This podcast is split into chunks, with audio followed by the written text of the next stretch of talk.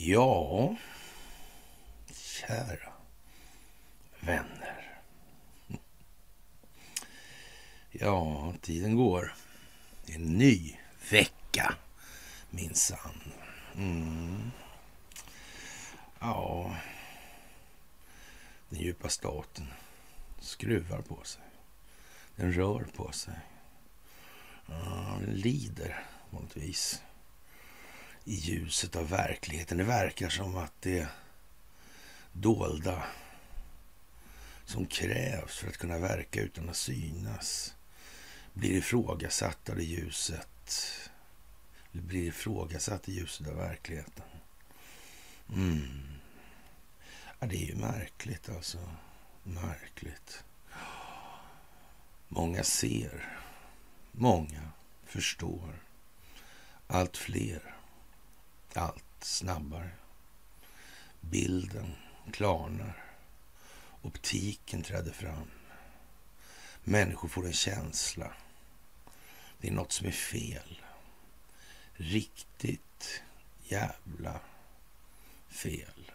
Mm. Fantastiskt. Vi skriver den eh, 27 februari 2023. Det är en ny vecka. Nya veckor och alla veckor ja, börjar med en måndag. Och på måndagar, då är det ett måndagsmys. Ja, det är otroligt det som sker framför våra ögon. Vi kan se hur det här eller ja, spelar ut sig lite olika utvecklingsmässigt. och de här olika oh, huvudfronterna skulle vi väl nästan kunna säga. Men i alla fall det här med Ukraina håller på att ta en konstig vändning. Det är inget riktigt som... Ja, det tycks inte bli riktigt på något vis som... Ja, som den djupa staten vill. Eller kanske ville den ens aldrig något annat än det som blir. Det är frågan. Det kanske handlar om optik, det kanske handlar om folkbildning. Man vet ju inte riktigt det där. Alternativrörelsen. Mm. Den där som behöver en alternativrörelse. Mm. Jag höll på att säga tigris tigris, men ja. Ja, det är mycket konstigt det där alltså. De här frontfigurerna. Oj. Vägrar att adressera det moderna krigets tre beståndsdelar, bryta ner de här delarna och klarlägga deras funktion i verkligheten. Så att människor ska se, så att människor ska förstå. Mm. Det är inte intressant. Det är inte intressant. Nej. Konstigt hur det kan bli. Men ni, ni utgör den förändring som vi vill se i vår omvärld. Och det är fantastiskt. Ni är spjutspetsen globalt i det här folkbildningsprojektet av den... Ja, är det en angenäm eller anledning? Nej, jag vet inte om man kan säga så riktigt. Tyvärr så kan man ju inte det. Nej. Men hur som helst ni fyller en kritiskt viktig roll i det här. Och för det så ska ni ha det största av tack för allt ni gör i det här folkbildningsprojektet. Ni ska ha ett jätte, jättetack för gåvor på Swish och Patreon. Ni ska ha ett fantastiskt jättetack för att ni fördjupar er på karlnorberg.se och för att ni hakar på Telegramtjänsten. Och ni ska ha som vanligt ett jättetack för att ni följer ja, Wonderpods. Ja, de gör liksom en skillnad i den här. De bryter i de här grejerna som egentligen är avsedda att bromsa utvecklingen av det allmänna medvetna medvetandet. Det är ju märkligt det där alltså. Ja.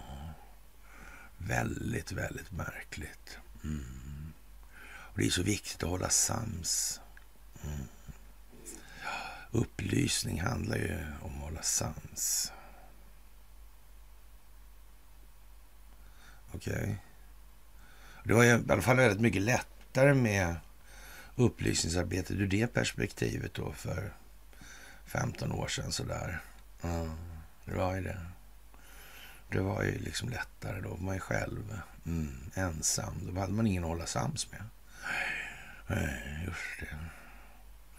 Och efter det här, hand som det här växte då så då dök det upp massa människor som ville hålla sams. Främst. Jaha. Men det lustigt alltså. Ja, de tappade liksom bort kartan och verkligheten. Mm. En massa människor med fel och brister skulle man kunna säga. Va? Så de flesta människor. Mm.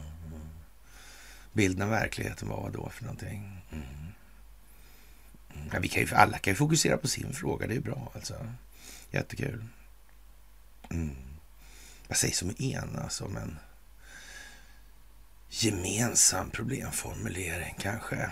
Skulle det kunna vara något? Jag är inte säker. Nej, det är det där igen alltså. Man blir aldrig klok på det här alltså. Och, och vi kan väl börja lite smått med eh, Sergej Lavrov som sa någonting om Sundsvall. Och Kubal noga räknat jag för mig det var va? Han Deripaskas bolag där. Ja, just det. Han som ute FBI. Kontraspionagechefen i New York. Ja, just det så. Mm. ja, jag vet inte. Jag tycker bara det är tjusigt, fantastiskt. Ja. Lavrov säger att som presidenten sa, eh, eh, ja, beslutas konfiguration av den framtida världsordningen som kommer att avgöra Rysslands plats i det demokratiska, rättvisa, polycentriska system som nu bildas och för vilket det finns och inte kan finnas ett alternativ. Vi lyckades ja, inte bara omintetgöra det kollektiva västerlandets planer på att isolera och till och med sönderdela Ryssland. Är det en jävla festmissiv det här för Carl Bildt? Eller? Eh, ja, det tror jag inte menar.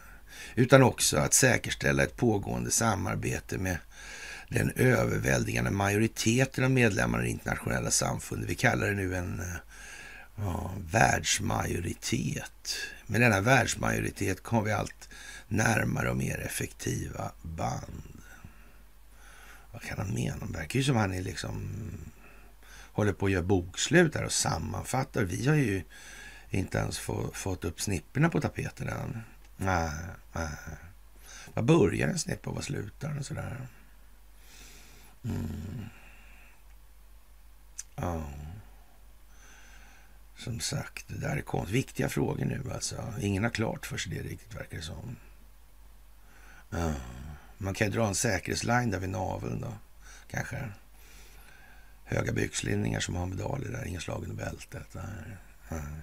Man kan väl säga så här att utan samtycket så eh, man ska väl inte ha händerna där överhuvudtaget kanske sådär på folk som inte vill det. Eller? Jag vet inte. Mm. Och, och, när det gäller minderåriga så är det väl inget samtycke som gäller heller. Det är förbjudet helt enkelt. Ja. Förmodligen av en anledning skulle man kunna misstänka. Ja. Visserligen är många lagar i det här landet vad de är, men några är också faktiskt mm, skulle funka även i andra system om man säger som så. Ja, det här är verkligt märkligt. Mm. Det är det ju faktiskt.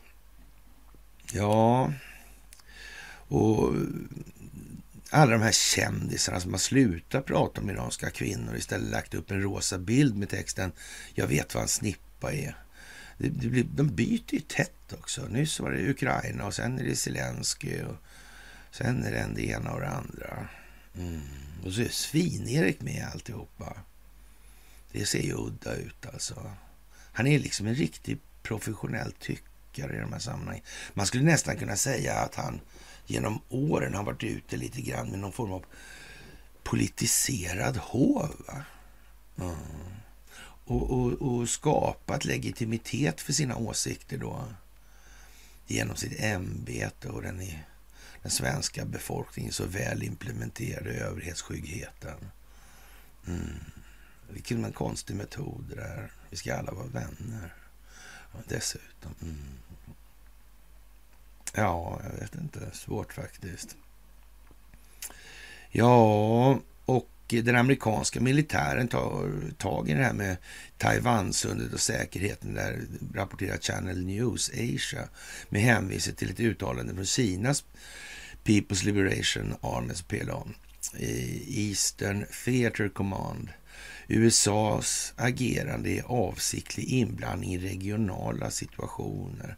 De skadar den och äventyrar freden och stabiliteten i Taiwansundet. Vi motsätter oss starkt det här, säger kinesiska kommandot i ett uttalande. Det verkar trappas upp. Mm. Det verkar som Ryssland hänger ihop med Kina. Det verkar som de har samarbete. Det verkar som ett... de är någonting som heter strategiska partners. Fast det säger de ju uttryckligen själva, så det kanske man egentligen inte behöver ifrågasätta alls. Eh, nej, det kanske bara för att... Jag vet inte. Nej. Den senaste tidens tråkigheter bygger de på. Mm. Enligt Kina, enligt eh, Peking, enligt Xi Jinping. Mm. Det där är ju lite ja, svårt att veta. Alltså. Mm. Eller, kanske helt självklart för många nu. Ja, det är ju otroligt alltså. Och Eh, ja, en global koalition till stöd för Ukraina från Atlanten till Stilla havet som Biden uttrycker det under sitt tal i Kiev. Det, ja, den är kanske till och med begränsad då till eh, Europa, och delar av Europa i alla fall. Och USA, Kanada, Japan och Sydkorea. Ja, mera så kanske inte är någon majoritet, kanske är som Lavrov säger. Vi är en liten minoritet helt enkelt. Aha så vi inte får bestämma längre över hela jorden. Det verkar som att det blir multipolärt. Mm. Det verkar som att folk blir allt mer medvetna om det. Mm. Kan det vara tanken? Kan det ligga i linje med den här folkbildningen kanske? Mm, det kan det göra. Det kan göra det. Mm. Ja, det är mycket snack om det här på alternativkanalerna hela tiden. Mm, inte alls alltså. Nej. Undrar varför. Kanske inte betyder någonting. Nej. Problemet är väl närmast det här med Sverige och den svenska situationen. Den är inte så lätt att rå på. Alltså det sitter ganska djupt den här kärlen i Norden. Ja. Evert Taube var det va? Mm. Ja. Vad var den här handelsmannen stod i butik där? Mm glittrar i viken och grejer. Mm. Jag vet inte, krig och politik har fördärvat vår jord. Sjunger de någon gång där också. Mm. Kanske eh, krigen och politiken har haft ett syfte som har gynnat de här globalistiska enskilda vinstmaximeringsintressena. För, ja, kan det vara så? Eh, man kan säga så här, det börjar bli hög tid nu att vakna även för svenskar. Det kan inte vara så att man kan sova så där satans mycket längre alltså. Eh, men för att göra hela säkert ändå så finns där i bakgrunden ett stort mörkt moln, en skugga. Eh, tornar upp sig. Vad kan hända? Vad kan hända? Det har nog att göra med Hiroshima och Nagasaki tror jag. Kalla kriget, kärnvapnen. Mm. Mm. Ja, hur i helvete ska man få svensken att släppa hörnflaggan och komma in i matchen? Mm. Man får väl helt enkelt skrämma skiten ur dem då. Om det är det som krävs om man inte vill ta reson. Men då gäller det å andra sidan när den här grejen kommer. Då gäller det att vi har visat allt vad vi kan. Att vi försöker. Och att vi har försökt under lång tid. Ja. Vi har till och med försökt längre än vad omvärlden har gjort. Och det i sin tur beror ju på att vi kommer därifrån vi kommer. Så. Men ingen ska komma och säga sen att vi inte har försökt. Uh, nej. Vi var först på bollen i de här sammanhangen. Ja. I rätt många sammanhang för övrigt. Mm. Ja. Sen har det ju tagit viss tid. Alltså, de egna leden bestod inte av folk som tyckte att med någon form av automatik att Vladimir Putin motverkar en djupa stat och det där med Kina tog en evighet att förklara. Och, och Donald Trump ska vi bara inte tala om. Nej. Men det är klart att många av dem nu, de har ju alltid sagt som... ja, ja, ja. Men för fan. Ja. Det där är... Ja. Väst samlade sig mot Ryssland men förlorade samtidigt världens inflytande. Ja. Eller sitt inflytande i världen. Detta indikerar resultaten i en undersökning av befolkningen i 15 länder i världen just nu. Som eh, ja, det visar sig är eh, förälskade i Ryssland och Kina. Mm. Anledningen är att vare sig vi vill eller gillar det här eller inte så är man eh, trötta på väst och de här dominansbeteendena upp till halsen alltså. Mm. Konstigt. Alltså, man, man, kan egentligen säga så här då, och då blir man tårögd när man har kommit så långt, kan jag ju säga. Att, eh, oh, tänk om man säger så här. Men varför, kapten, kapten, varför, varför vill Ryssland anfalla oss för, säger frågan lilla värnpliktige. Så eh, ja, svarar han och har kanske inget så jättebra svar egentligen. Men han säger som det han har lärt sig helt enkelt. Därför de är avundsjuka på vår livsstil. Okej. Okay. Handen på hjärtat idag, en sån här dag. Mm. Hur många är det som är avundsjuka på den svenska livsstilen? Den psykosociala miljön. Glada, trevliga, spirituella människor Men allvarligt talat alltså. Man måste väl ändå konstatera att den själsliga dispositionen hos den svenska befolkningen ja, möjligen kan anses vara skrattretande ur en rad olika perspektiv. Det kan man väl för sig vara sarkastisk nog att erkänna. Men, men eh, ja, men avundsjuk alltså. Mm. Räddhågsen. Mm. Rädslan. Mm luktar om befolkningen. Oj, oj, oj. Överhetsskyggheten. Undrar om det satte något spår med det här bottniska handelstvånget. Ja. Jag vet inte. Kanske. Kanske det, kanske. Mm. Ja, vad ska man säga? Fantastiskt i alla fall. Och eh, ja, det här, eh, som sagt, det kan inte eh, bli på så många andra sätt. Men det måste dras ut på tiden alltså. Det är alldeles för många som är kvar i sitt gamla. Mm. Det är när tillräckligt många förstår tillräckligt mycket och tillräckligt mycket. Mm. Då kommer förändringen. Mm. Men omvärldsutvecklingen kommer att accelereras. Mm. Det kommer bli bara jobbigare och jobbigare och jobbigare. Att försöka trycka ner huvudet i sanden. Det visar sig att nästan sanden är någon form av betong. Och det har kommit fukt i den där jävla massan. Ja, den har börjat brinna. Ja, den brinner nerifrån. Ja, man kan inte stå där med huvudet länge som helst nu. Det passar sig fan inte alltså. Nej, det gör inte det. Då blir man fast med huvudet där för alltid. Mm. Men det kanske är lugnast då. Mm. Ja, det kan ju vara så, kan man ju tycka. Jag vet inte. Ja, det susar i säven helt enkelt. Det är det som susar här i den här stormen som börjar begynna nu. Som håller på att resa sig. Mm ja. Det handlar om det svenska rättssystemet. Det handlar om rättstillämpningar. Det handlar om den polisiära verksamheten. Det är på något vis ett eh, gycklarspel. På något vis en exponeringsteater. Det gäller att visa vad det här är för någonting. ja, ursäkta kritiken mot rikspolischefen har funnits länge men har hittills varit ganska lågmäld och handlat om att polisen trots åratal av statsekonomisk gräddfil inte klarar av att bryta det grova gängvåldet. Nej, det är ju känt internationellt. Ja. Mm, svensk polis verkar ju ha påtagliga problem faktiskt med det mesta.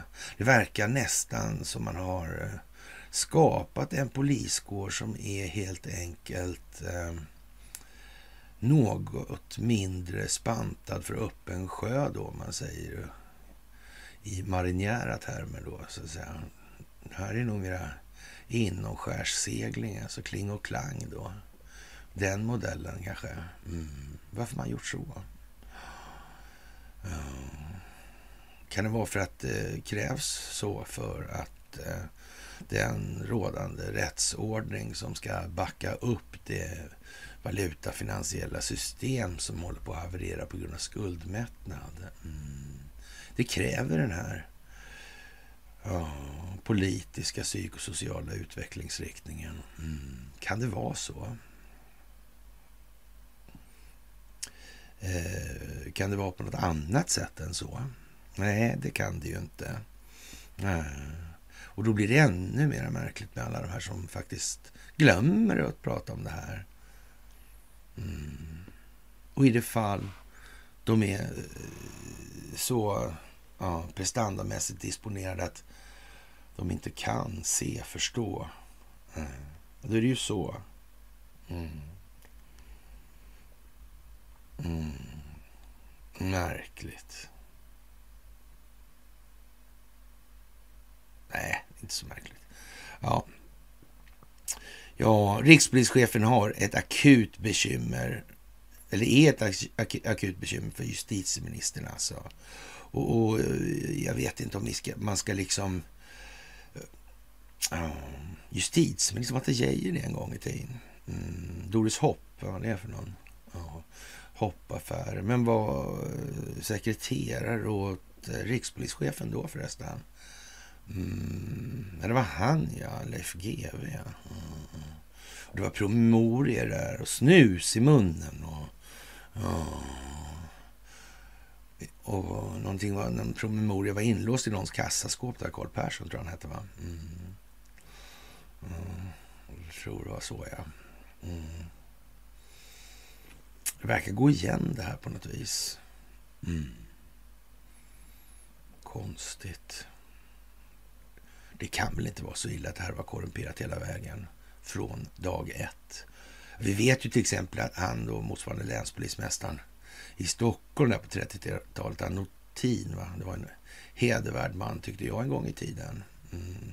Efter att ha läst någon bok där han medverkar, för, eller förekom någon gång så här, i några passager. Sen läste jag till och med läste hans memoarer där. så Ja, då börjar jag undra lite grann kring det här egentligen. Hur var det kon vad konstigt det var alltihopa. Mm. Och sen började han dyka upp från andra håll som definitivt inte var framträdande i något eh, moraliskt eller karaktärsmässigt avseende. Började dyka upp där också. Mm.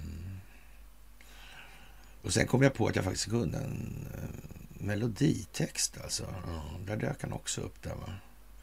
Det var om helgon, tror jag Karl Gerhard sjöng då. Så var det med det lilla helgonet. Ah, fan, tänkte jag då alltså. Mm. Var det så illa? Ja, det var det ju. Ja. Det var ju länge sedan alltså. Ja. En gång i tiden för ja, ungefär tio år sedan. Då så träffade jag Conny. Sådär. Första kvällen vi träffades hade jag föreläsning och sådär. Han kom in där och han såg ju så jävla glad och trevlig ut alltså. Mm. Ja. Det var en succé tänkte jag. Det här kommer bli säkert alltså. Mm. Det vart det. Mm. Och på natten där så lyssnade vi på ja, Karl Gerhard-texter och ägnade oss åt texttolkningar. Mm. Märkligt. Det har jag gjort i många nätter i och för sig. Mm, även sedan dess. Mm. Men märkligt att någon kan få sådana infall, sådana idéer. Någon som har insikter i det svenska kungahuset, eller hade då. Ja. För det får man ju säga att han hade. Uh, Haijby-affären. Rättsrötaffärerna. Keynes. Mm. Verkar på något vis som att det här... Varför blir det så mycket här helt plötsligt allting? Ja, ja det är ju väldigt konstigt alltså. Ja, justitieministern vet att i samma ögonblick som han avskedar Thornberg landar ansvaret för polisens arbete istället i hans eget knä. Ja, det är ganska lite som talar för att en ny av Strömmer insatt på lischef skulle nå snabbare resultat än Thornberg. Mm. Ja, det fortsatta misslyckandet kommer då skyllas på Strömmer. Ja, det är liksom, liksom på något vis implicit inbakat i det här att det, det ska gå i den här takt och ordningen som det gör då. Mm. Det ska inte lyckas med att komma till rätta med gängkriminaliteten. Nej, det går ju inte att göra det på det sättet, för där finns det saker bakom i de där sammanhangen. Det finns kurdiska rävar bakom örat på en och annan. Och, ja, kurderna förresten, har de inget att göra med Nato? Ja, det har de kanske. Ja, just det, de har att göra med Turkiet. Ja, de har att göra med Nato. Så kanske det är. Ja, det så är det ju. Ja. ja, det där är verkligen konstigt alltså. Ja. Ja, vi får helt enkelt eh, hålla andan alltså. Eller kanske inte behöver göra det alltså. Att avsätta Tornberg skulle alltså eh, framstå som inkonsekvens och som ett, inkonsekvent och som ett sätt för Strömmar att smita ut, för smita från sitt eget ansvar. Strömmers kommentarer efter presskonferensen andas ingen som helst kritik av det här, utan handlar bara om innehållet. Han var fortsatt positiv och sa att det naturligtvis var väldigt viktigt att rikspolischefen nu kommer agera på det underlag som kommer fram i rapporten, eftersom en av de centrala slutsatserna var att Thornberg in, skulle skilja Löving från hans arbete och, och det är därför svårt att förstå det på annat sätt än att Strömme gillade den slutsatsen. Mm. Att avsätta Tornberg nu skulle därmed framstå som inkonsekvent. Ja, det kan man ju säga. Mm. Rimligen fanns därmed bara två utvägar kvar för regeringen. Mm. Vad är det för regering vi har nu egentligen då, tro? Mm. Jag har lustigt det där med att man ska skicka in den här ansökan om nomineringarna till de här ordnarna. skulle man skicka till kungen och hovet. Men det var ju regeringen som skulle utse de där förledaren. Ja, gäller inte det för ordningen? Har det där delegerats ut på något vis? Mm. Befinner vi oss i någon situation där man ska... Är det en markering att man ska skicka det till kungen helt plötsligt? Men han är ju sjuk. Han har väl inte kommit tillbaka än så vitt jag har förstått i alla fall. Det kan han ha. Ja, det kan vara så. Jag vet inte. Mm. Han anställdes då kanske. Ja. Vem är det då? Är det Crown Princess då liksom? Mm. Jag vet inte. Att hon är tronarvinge. Men är det så att hon automatiskt kliver i då om det ska skötas? Eller är det någon annan som enligt den gamla ordningen då, så att säga, som kungen gillade, tar över då tills ja, kungen faller från och då kliver Victoria in på scenen? Är det så det funkar kanske? Mm. Jag vet inte. Märkligt. Ja. Det där är ju... Ja, det där... Ja, jag vet inte alltså. Mm. Antingen ska Thornberg då fortsätta med fullt stöd hela sin mandatperiod ut, året ut. Då. Och, och då skulle Strömmar ta på sig det ansvar som hittills, han hittills velat undvika. Eller så låter justitieministern Thornberg förstå att det bästa vore om han själv träder tillbaka då med motiveringen att den här debatten som uppstått efter Löven, Lövings död gör det omöjligt för honom att fullgöra sitt uppdrag. Mm. Ja, då kan Strömmer åter med bekymrad min säga att han visserligen beklagar rikspolischefens begäran om att få avgå, men nu behöver polisen lugn och ro och, och kanske till och med en oberoende utredare då, kan man undra. Då. Och därför har han också stor förståelse för Thornbergs beslut. Mm. Verkar som mest som en lek med ord, semantik. Ja, men så skulle de ju aldrig hålla på. Det är ju så faktiskt inte så. Nej. Och ja, västs ledare då i, i mindre offentliga sammanhang så erkänner man ju då att Ukraina har inte en chans här. Det finns ingenting att hoppas på. Och det sprider sig, det läcker. Ja, det är ju konstigt. Faktiskt. Ja. Eh, västerländska ledare berättade privat för den ukrainska presidenten Zelenskyj att Ukraina inte kan vinna kriget mot Ryssland och att landet borde inleda fredssamtal med Moskva i år i utbyte mot närmare förbindelse med Nato. Jaha, ja. Mm. Den privata kommunikationen strider mot offentliga uttalanden från västerländska ledare som rutinmässigt säger att det kommer att fortsätta stödja Ukraina så länge det tar tills eh, man uppnår seger på slagfältet. Ja, nej, det vet inte jag om jag tror på riktigt det här. Alltså. Jaha. Vi upprepar hela tiden att Ryssland inte får vinna, men vad betyder det då? Och om på, kriget pågår tillräckligt länge med denna intensitet kommer Ukrainas förluster att bli outhärdliga, säger en hög fransk tjänsteman. Och ingen tror att eh, de kunde, kommer kunna ta igen Krim. Alltså. Det finns ju inte en möjlighet. Alltså. Alltså den, mm, eller det militära ekvationssystemet i den här frågan, det är ju intellektuellt dött för Ja, man kan säga all den stund som Kreml sa så här att om vi vill ta Ukraina gör det på 14 timmar. Mm. Men vad är det här för någonting som har hållits på med då? Ja, en sak kan vi säga att Lego och knekteriet har ju... Ja... Det har gått ner duktiga tag, helt enkelt. Mm. Ja, vapnen. Verkar som att västvärlden rustar ner i en takt som aldrig tidigare skådats under människans historia. Det verkar som det. Det verkar som det, ja. Det kan man säga. Ja.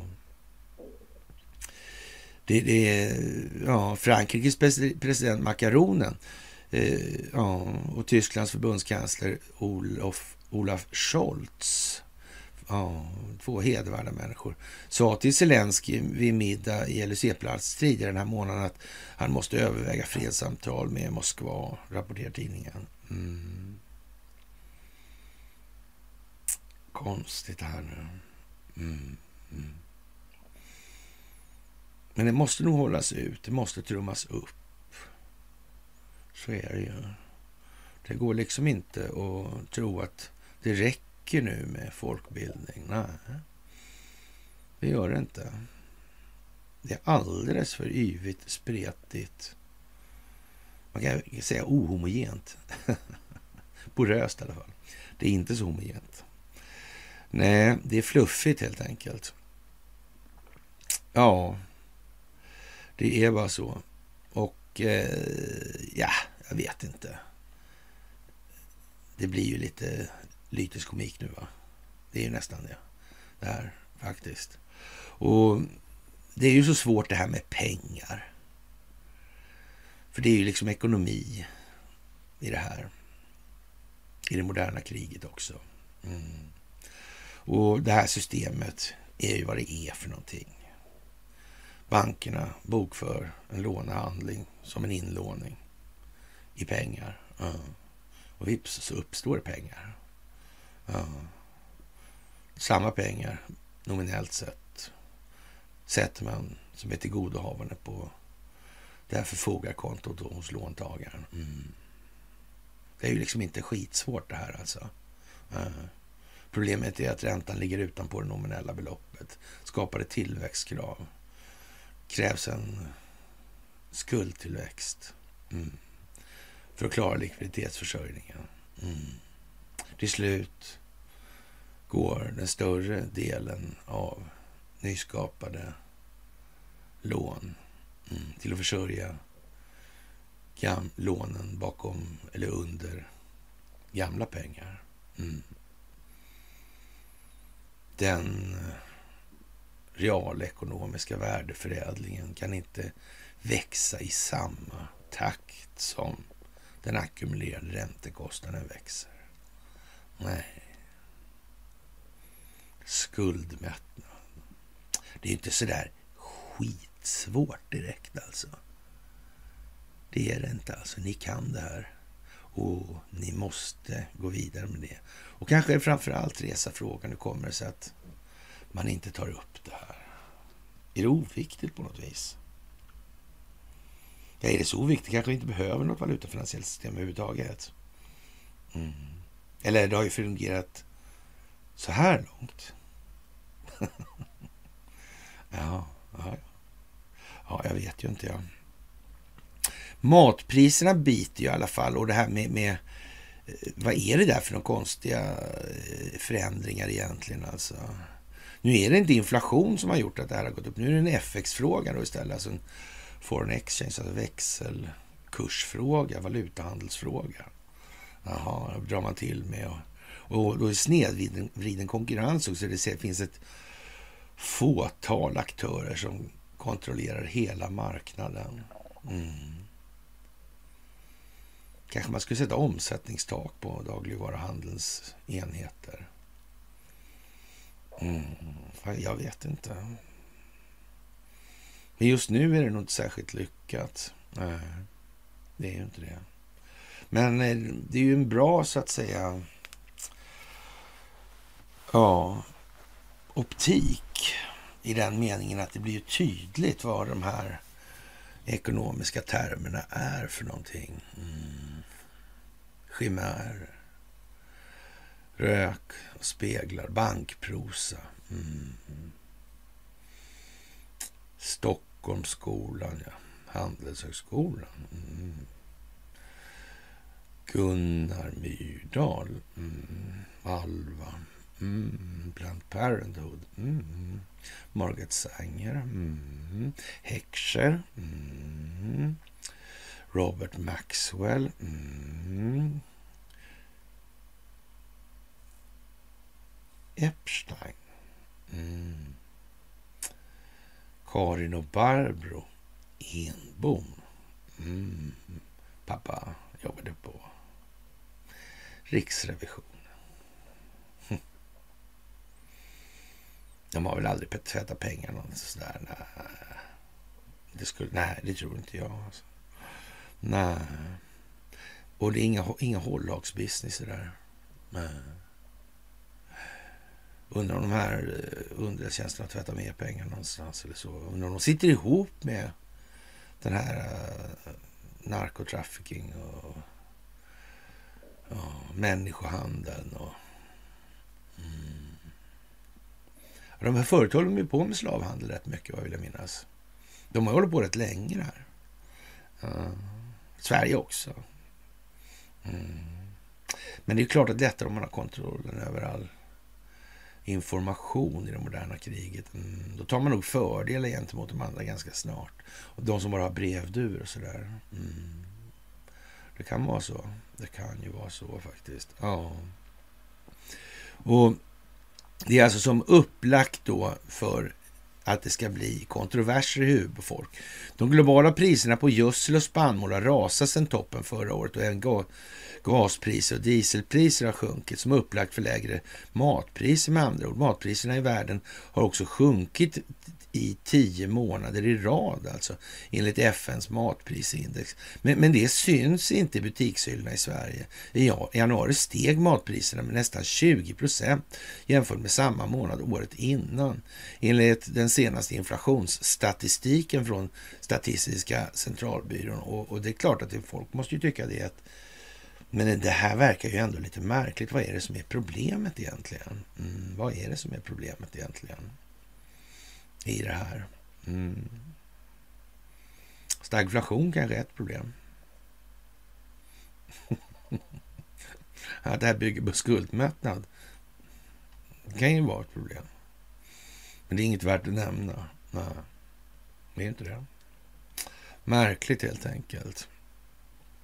Ja, Sverige sticker ut jämfört med grannländerna. I Norge steg matpriserna med 12 procent i januari och i Finland och Danmark med runt 15 procent enligt respektive lands statistikmyndigheter. Och inte heller i eurozonen stiger matpriserna lika mycket som i Sverige. Nej, vad konstigt. Mm. Kan de... Ja.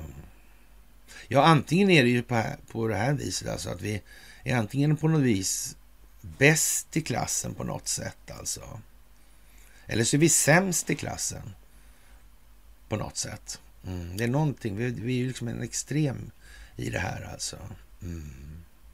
Vi är extremister. Ja. Man känner ju nästan att det ligger i farans riktning att vi är dumhetsextremister. Mm. Det känns i alla fall mer troligt än att det är åt andra hållet. Mm. Ja, det är ju det ena eller det andra nu. Det börjar bli liksom klart så här. Det blir motsägelser alltså. Mm. Faktiskt. Ja, eh, experterna säger att det finns en viktig faktor till att Sveriges matpriser nu stiger. Den svaga svenska kronan ger extra knuff åt matpriserna här, alltså hemma jämfört med andra länder, säger Torbjörn Isaksson, chefsanalytiker på Nordea. Mycket av maten importeras och svag krona innebär att importerade produkter blir dyrare. Särskilt tydligt när det kommer till bland annat frukt och grönsaker. Alltså det innebär att vi måste i så fall ha en rätt så kraftigt fallande export då alltså. Mm, det måste ju bli så. Mm. mm. Varför då? Mm. Ja, varför kunde vi inte ha fast växelkurs för? Nej, kunde ju inte det. Det gick ju inte att växla ett i ett om vi satt igång och gjorde en massa pengar. Det blev ju dumt för alla andra. Man kunde växla. Man exporterar man sin inflation istället. Mm. då måste man ta bort den då. Mm. Som tur var så vart det en valutaattack där. Ja, undrar vad det var som låg bakom den. Mm. Sådär kanske. Jag vet inte. Erik Glans, nationalekonom på Konjunkturinstitutet, ser också kronan som den sannolikt viktigaste förklaringen till prisskillnaderna, även om man tillägger att det är komplext. Den svenska kronan försvagades mot euron drygt 8 procent från januari 22 till 23. Ja. Ja, eftersom många livsmedel handlas internationellt kan man förvänta sig ett en större prisuppgång ju mer växelkursen försvagas, skriver han i ett mejl till TT. Ja, men det förklarar inte riktigt allt. Konkurrensverket har tidigare pekat på att den svenska dagligvaruhandeln är koncentrerad till ett fåtal aktörer, alltså, vilket ökar risken för sämre konkurrens. Då blir det enklare att höja priset. Mm. Ja, det är ju det. Alltså. Man kan väl säga så här att eh, 8 procent är ju inte riktigt 20 procent. Det är lite mer än hälften bara, eller kanske till och med lite mindre än hälften. Mm. Ja, vad är det här för något egentligen? Mm. Det är ju inte ens huvudsaken alltså. Nej. Ja, nej, ja, finns det någon förening där? Icanas förening kanske? Jag vet inte. jag vet faktiskt inte. Ja, det var någon glassgubbe som startade det, tror jag. Det låg lite tanke bakom det där helt enkelt. Ja. Ja, man skulle bedöma att det tidigare under 22 fanns ett inhemskt prispåslag på inflationen. Jaha. Ja, exakt hur, hur den här eh, inflationen skapar prisökningen, den är ju, det är ju liksom en okänd, det är ju lite grann den här säcken mellan produktionsledet och konsumtionsledet. Det pyser och frustar och så, men det är liksom ingen som har någon riktigt bra modell för att förklara hur det här går till alltså. Varför öka priset? Det kommer ut mera pengar på, eller i ekonomin alltså. Och då åker priserna upp. Jaha, vad konstigt. Och det är inte så att handlarna, som vi har sagt nu 10 000 gånger, om de kunde ta hur mycket som helst så skulle de inte göra det. Utan, utan det är ju en, en stilla patriotism som ligger till grund för allt det här som vanligt. Ja, och sådana där grejer. Jag undrar om det är folkbildning det här också. Att människor ska reagera, människor ska tänka efter. Ja, fast vi kanske inte reagerar så i affekt då, utan eh, mer kyligt. Mm artigt, kallt. Mm. Mm. Ja, man vet ju inte. Sådär. Ja. Det där är annorlunda numera.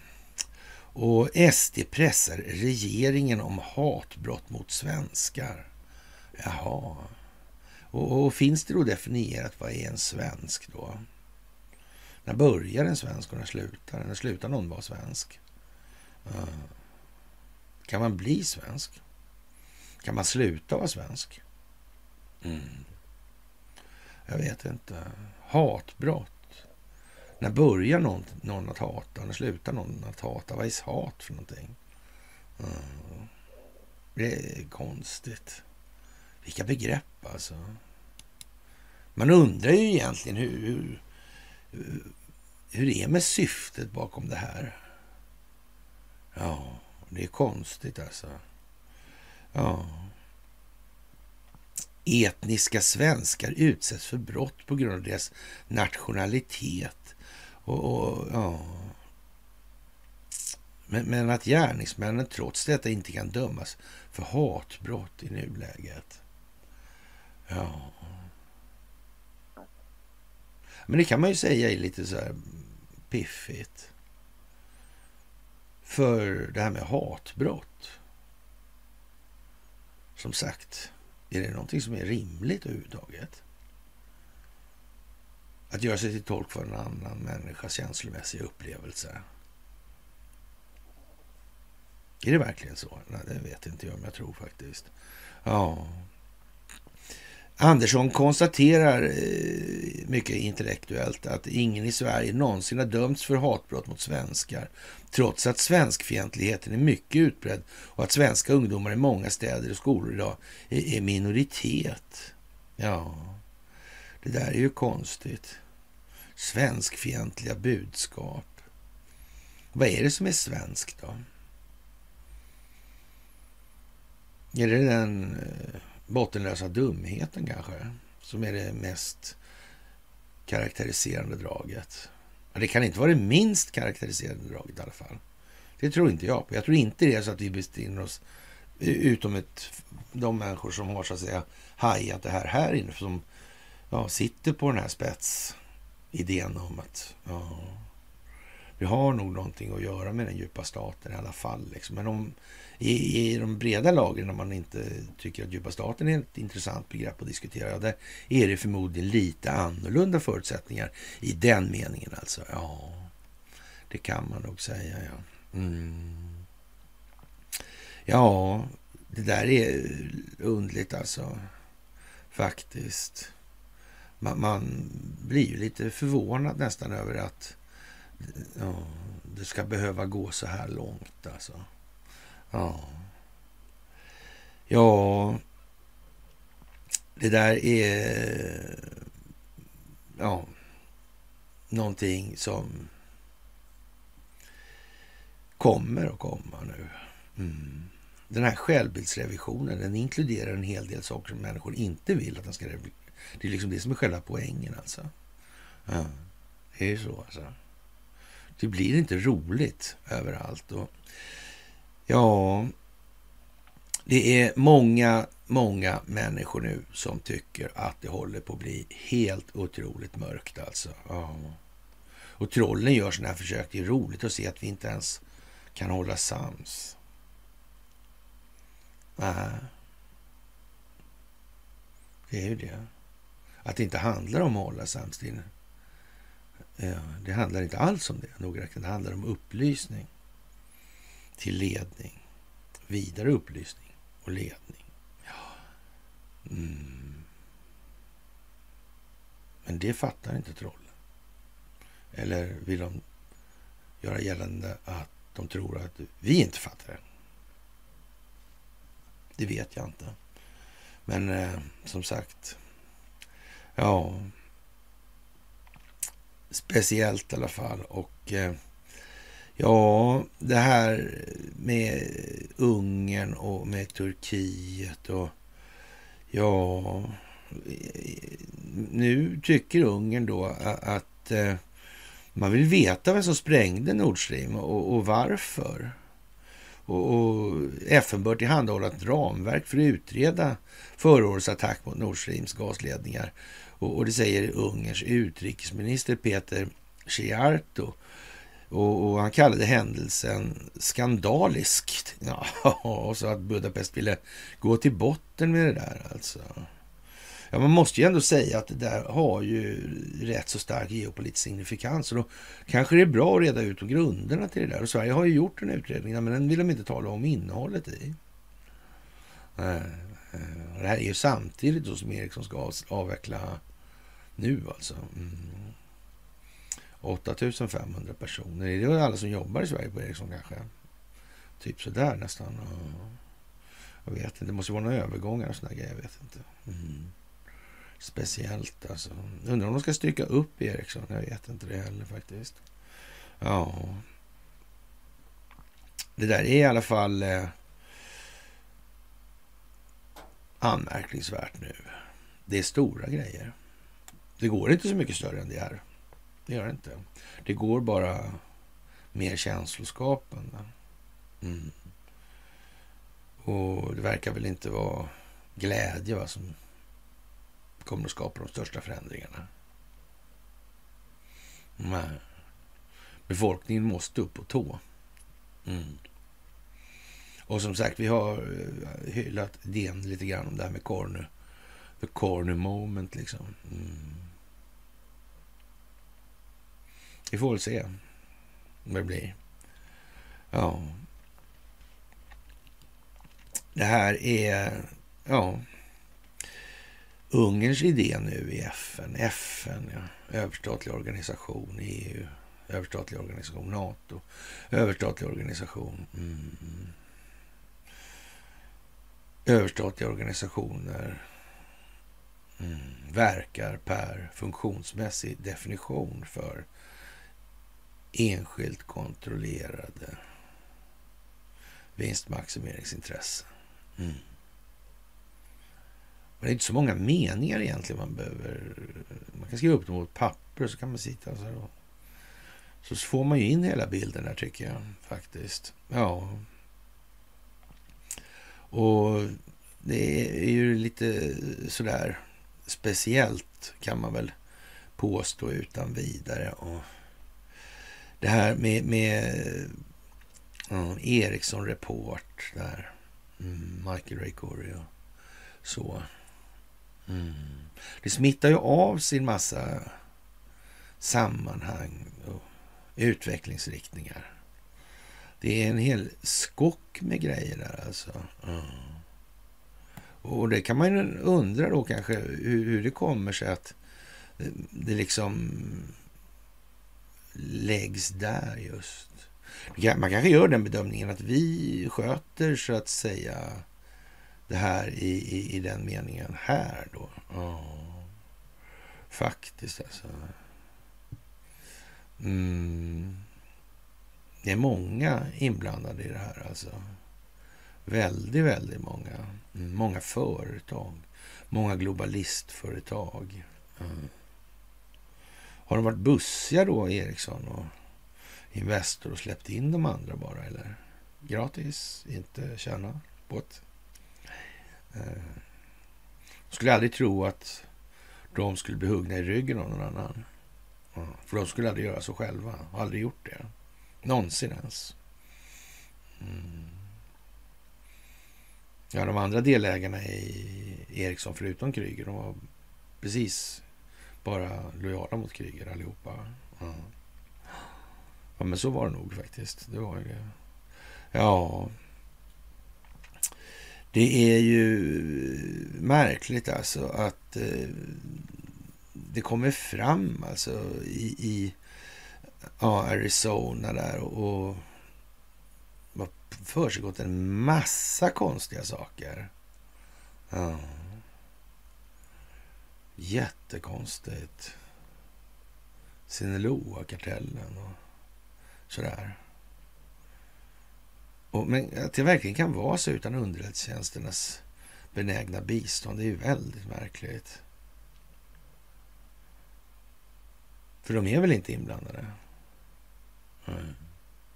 De har ju visserligen nått fast några gånger sådär med typ den här Iran-Contras affären och Oliver North och sådana där grejer. Men, men eh, ja, Och de behöver inga slashpengar, alltså så här slaskfonder som är belägna i skatteparadis. Så behöver de inga. Svenska polisen har inga sådana i alla fall, det är helt säkert. Utan de har alltid betalat informatörerna med lönespäss. Ja. Till Skattemyndigheten. Mm. Eller? Kanske? Ja. Jaha, det är så. Ja, jag vet inte. Men, men det kanske är okej okay, alltså. Det kanske är okej, okay, jag vet inte. Sådär alltså. Ja. Udda är det i alla fall. Mm. Och tullen verkar ju ha börjat jobba ordentligt alltså samtidigt. Det är väldigt konstigt. Mm. Det är precis som det här uh, informationshanteringsövertaget har förändrats på något vis. Och inte nyss, utan för länge sedan. Och sen har det arbetats vidare med den här folkbildningen, upplysningen till ledning, till vidare upplysning och ledning hela tiden. Små tuggor av elefanten. Mm. Ja. ja, det där är ju nästan märkligt alltså. Och tänk vad konstigt med det här med narkotikan. När man tittar på Hollywoodfilmer och sådär. Mm. Är det inte märkligt? Det är ju nästan alltid samma, så att säga, setup, eller vad man ska säga. Eller uppsättning då. När de gör affärerna. Det är ju på hotell, alltid. Ja. De är ju, hotell är ju ofta insynsskyddade, så det är en viss anonymitet inbyggd i det där. Mm. Det är det ju. Mm. Märkligt alltså. Och, och tänk att eh, varken hotellägare, telekom ägare eller de som har kontroll över telekominfrastrukturen och så här, eller marknadsoperatörer på, på narkotikamarknaden då högst upp, högt upp då kom på att det skulle vara kanske bra att kunna kontrollera eh, hotellen, alltså hotellrummen och sådär. Alltså, om inte annat så är ju hållhaksbusiness, det fungerar ju alltid. Och sen och är det någonting som sker som man inte behöver vara som man hade tänkt sig, då kan man ju åtgärda det på ett enkelt sätt. Liksom. Mm. Man kan nästan säga att den där typen av verksamhet är, ja, det är lite som det där med pedogrejerna. Alltså. Det är också märkligt nog underrättelsetjänsterna som står för den bärande delen i det här. Mm. Och en statsapparat som bygger till så uteslutande delar på kontroll alltså. Mm. Då är hålhakarna jätteviktiga alltså. Ja. Vi har ju anfört det här under väldigt lång tid, det här med, med ja, de här hotellen. Och vi tycker att den är så festlig den här ja, konstellationen som finns då i det här bolaget med Vimal Kovacs och Storstalin och Wallenbergfamiljen. Mm. Det måste ju vara toppen. ja. Wallenberg måste älska att bli hopkladdad med småhandlarbusiness. Mm. Mm. Man måste ju ändå säga när man utgör ja, fokus för Kinas uttalande om den senaste tidens tråkigheter. Ja. Det kanske inte det där är det man vill kladda med va? Det måste varit ganska ofrivilligt nästan va? Lite i alla fall. Ja, vi vet ju inte alltså. Ja, ja. Undrar om det kan vara satt i system det här med att narkotika, vapen och sexhandel nu helt plötsligt är eh, någonting som förekommer på hotellen. Det har tagits över av kriminella alltså. Nu är vi inte riktigt säkra på det. Narkotika, är inte det kriminell Narkotikahandel är väl kriminellt och vapenhandel är, är väl kriminellt och sexhandel det är väl eh, ja, har tagits över av kriminella. Hotellen har tagits över alltså. Mm. Och, och de som... Det, är bara de hotellen och det är inga andra hotell som är så. Mm. Och de, skulle aldrig, de här skulle aldrig komma på att man skulle ta de stora hotellkedjorna naturligtvis, så förankrar man det här på ett sätt som att och, och kör det på ett sätt så, så här, som håller streck på, på lång hållbarhet då. Mm. Med allt vad det innebär. Det, det, man, skulle aldrig, man kom aldrig på det helt enkelt. Det var ju för, för jävligt alltså. Ja, ja. Storstaden och Vimal och Wallenberg har ju bolag ihop då. Va? Och öppen sexhandel, organiserade knarkcentraler och vapengömmor på hotellrum avslöjar nu SVT på, förekom på flera hotell i Stockholm. Och, och de låter brottsligheten pågå i sina lokaler och vägrar att samarbeta med polis. Ja, jag vet inte. Och Det handlar om ekonomi, att man tjänar pengar på verksamheten som bedrivs där, säger Linda Törngren, chef för polisens människohandelssektion. Alltså. Ja, det är konstigt. SVT Nyheter Stockholm har genom en rad poliskällor och dokument från domstolar identifierat flera hotell som systematiskt används för kriminella ändamål under lång tid. Gemensam nämnare för Värdor då, är att hotellen ofta är obemannade, något som de kriminella utnyttjar. Och, och naturligtvis finns det ingen kameraövervakning överhuvudtaget.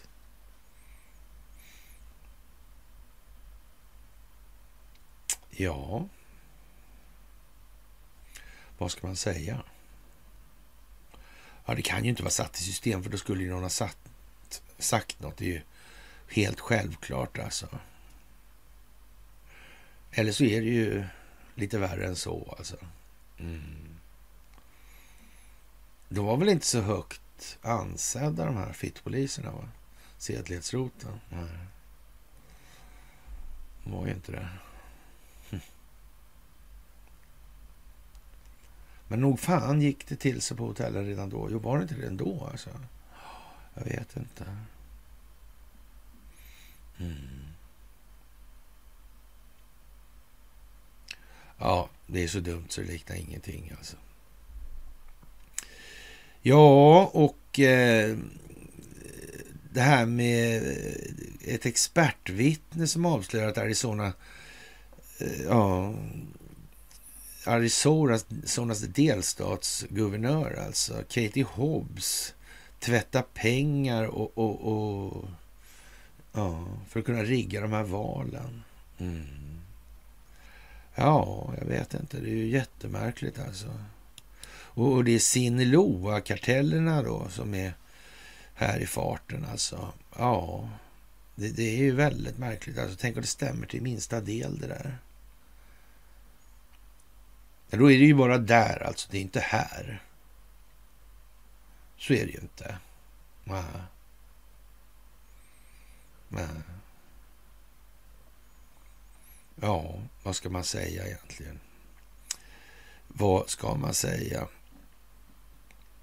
Ja, hur länge har det hållit på då, tror Ja, det kan man ju... Mm. Faktiskt alltså. De här tvättmaskinerna har de använts under Obama, under Clinton, under Bush. Mm. De som motverkar den djupa staten upptäckte aldrig det här någonsin. Nej. Eller? Ja, och den här Sinaloa-kartellen i spanska Cartel de Sinaloa, då, även känd som CDS, Gassman Zambada och organisationen Stilla havskarellen, Federationen eller Blodsalliansen, ett stort internationellt organiserat brottssyndikat som är specialiserat på illegal narkotikahandel och penningtvätt. Och det etablerades i Mexiko under slutet av 80-talet och eh, som ett av ett antal underordnade marknader som verkar under en föregångarorganisation känd som Guadalajara Hara kanske, eh, kartellen och eh, den leds för närvarande av Ismael Zambada Garcia och är baserad i staden Culiacán, Sinaloa. Och det var den här som eh, Gussman förestod då en bra stund där alltså. Mm. Ja, jag vet inte. Och den är jättestor och jätterik och sådär. Eh. Mm. Sverige har väl aldrig haft med det. Han är eh, Gustafsson, är inte han inblandad i någon knarksvåg? Det är väl inte Gussman? Va? Det är väl Chapo då? Eller det är Guzman som är Chapo? Ja. ja. Vad heter den andra då? Escobar va? Just det, så. sålde telefoner också. Avlyssningssäkra. Uh, inget teatergubbe det där eller heller. Nej, det är inte det. Eh. Mm. Det är så mycket teatergubbe så det faktiskt är jättetydligt att det är gjort för att upptäcka att det är en teatergubbe. Till och med. Det är folkbildning. Mm. Det kan man säga alltså. Och, och här Katie Hobbs då, senatorn Kirsten Sinema och ja, talmannen i, i, huset där då i delstaten och kongressledamöter och polisen, dom, poliser, domare. Ja. Eh, alltihopa verkar jättekorrumperat. Konstigt alltså. Grovt. Mycket mycket värre än vad vi tänkt oss. Undrar om det finns några narkotikapengar i cirkulation i Sverige. Mm. Ja. Kanske det gör. Kanske gör det, ja. ja. Man vet ju inte. Det är ju konstigt i alla fall. Ja. Och ja, som sagt. Ja, 27 februari, nära 9 ton kokain beslagtaget. Ja. Ja, förr var det i alla fall lätt att överskatta ambitionsnivån hos den svenska tullkriminalen, sa de initierade. Mm.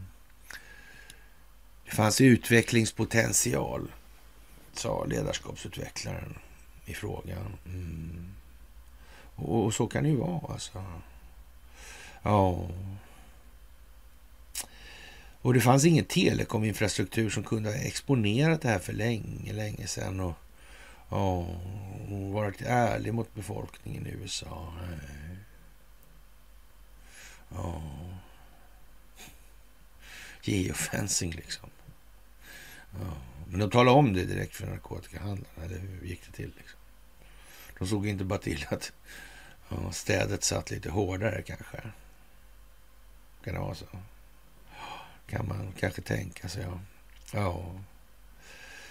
Det är nog egennyttan kanske som har fått styra där, tror jag. Alltså. Mm. Ja, det kanske är en rysk påverkanskampanj alltihopa. Man vet ju inte faktiskt. Nej, nio ton ja. Ja, det är ju liksom inte som förr. Nej. Det kanske bara blir värre nu alltså. Kan det vara så? Ja, jag tror det. Jag tror faktiskt det. Mutåtalad fick fördelar av kommunen Calcutta givetvis då. Och, och företaget tog mest betalt men kommunjobben bara rullade in ändå alltså. Och, och visar sig då i Sundsvalls tidningar, de avslöjar då att bolagets ägare är mutåtalad i den så kallade Skifa-härvan, tänka sig. Men det är väl ändå inte så att det här är någon form av eh, stingoperation? Ja, det här med brottsprovokationer är ju inte tillåtet i Sverige. Det är ju inte det. Fast frågan är vad som gäller då med hans strömmar där. Eh, hur funkar det där egentligen? med Hur funkar det med Högsta domstolen om det skulle vara så här krigsdelegationstillstånd? Ja, man ska skicka sina nomineringar till kungen. Jag vill ha en Serafimerorden. Mm. Det är bara gangsters och dårar som har fått en sån vill jag ha. Mm.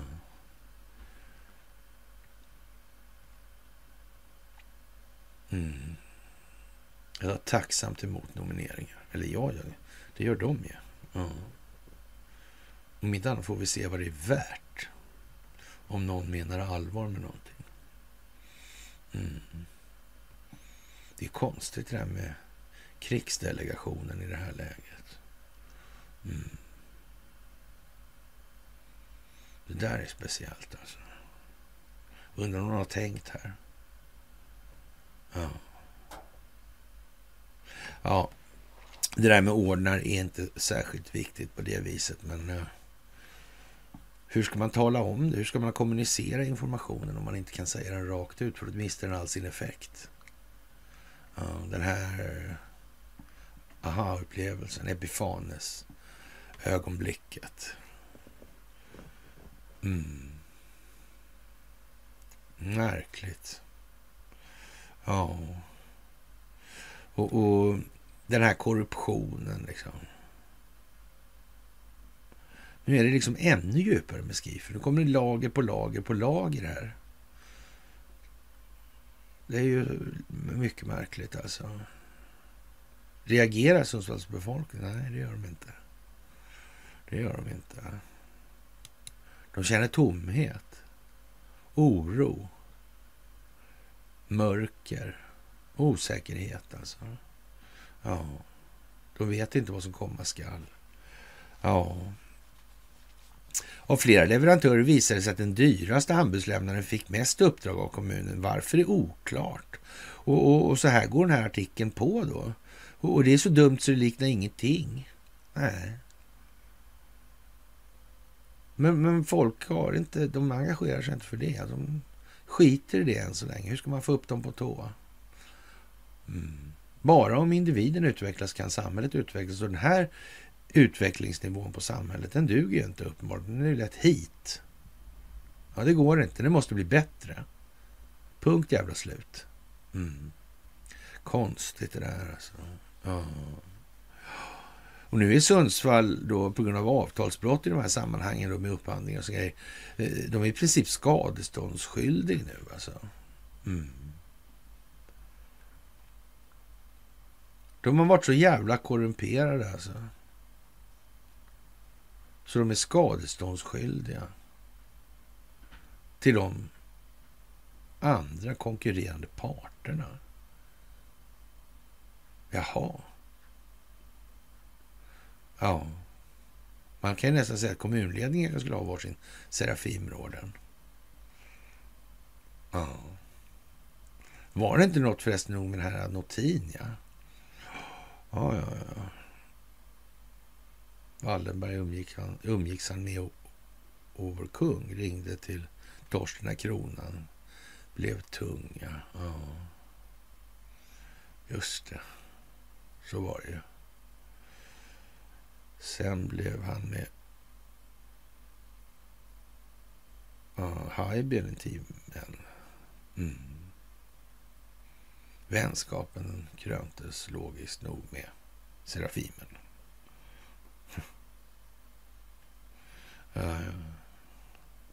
Ja, ja. ja. Det är makalöst helt enkelt. Alltså det är svenskt och eh, man kan väl nästan eh, säga då i de här sammanhangen att eh, ja, man kan ju liksom till exempel det här med ja, Storstalin har ju hotell där. Det är där de fått namnet då. då. Och, och, ja, vad ska man säga egentligen? Det, det är ju lite sådär uh, udda nästan att det, det, ändå lever kvar. Att det inte bara liksom slagit stopp då. Det är konstigt. Men det beror naturligtvis på att det här sitter ännu djupare. Det är ännu värre hela tiden. Det är där det kommer alltså. Och André Oskar Wallenberg kom ju där, han som grundade Enskilda banken. Han börjar ju där sin karriär skulle man kunna säga. Ja, efter han hade gjort lite militär verksamhet. Så. Mm. Och Storstadens hotell finns där. Vimal Kovacs, han får väl representeras av den kurdiska räven då, eller motsvarande. Mm. I de här sammanhangen. Heliga Trifaldi heter nästan det där. Mm. Ja, man vet ju inte. Speciellt alltså. Mm. Jaha, och eh, vad ska vi säga? Den humanitära stormakten och nu finns det en lång lista på vapen som man eh, ska skicka till Ukraina. Ja som sagt, det där är ju inte så mycket ord om längre faktiskt. Det är det ju inte. Nej. Det är ju så bara. Mm. Och Hunter Bidens gamla affärspartner samarbetar med Republikanernas utredningar eller utredare. Mm. Konstigt.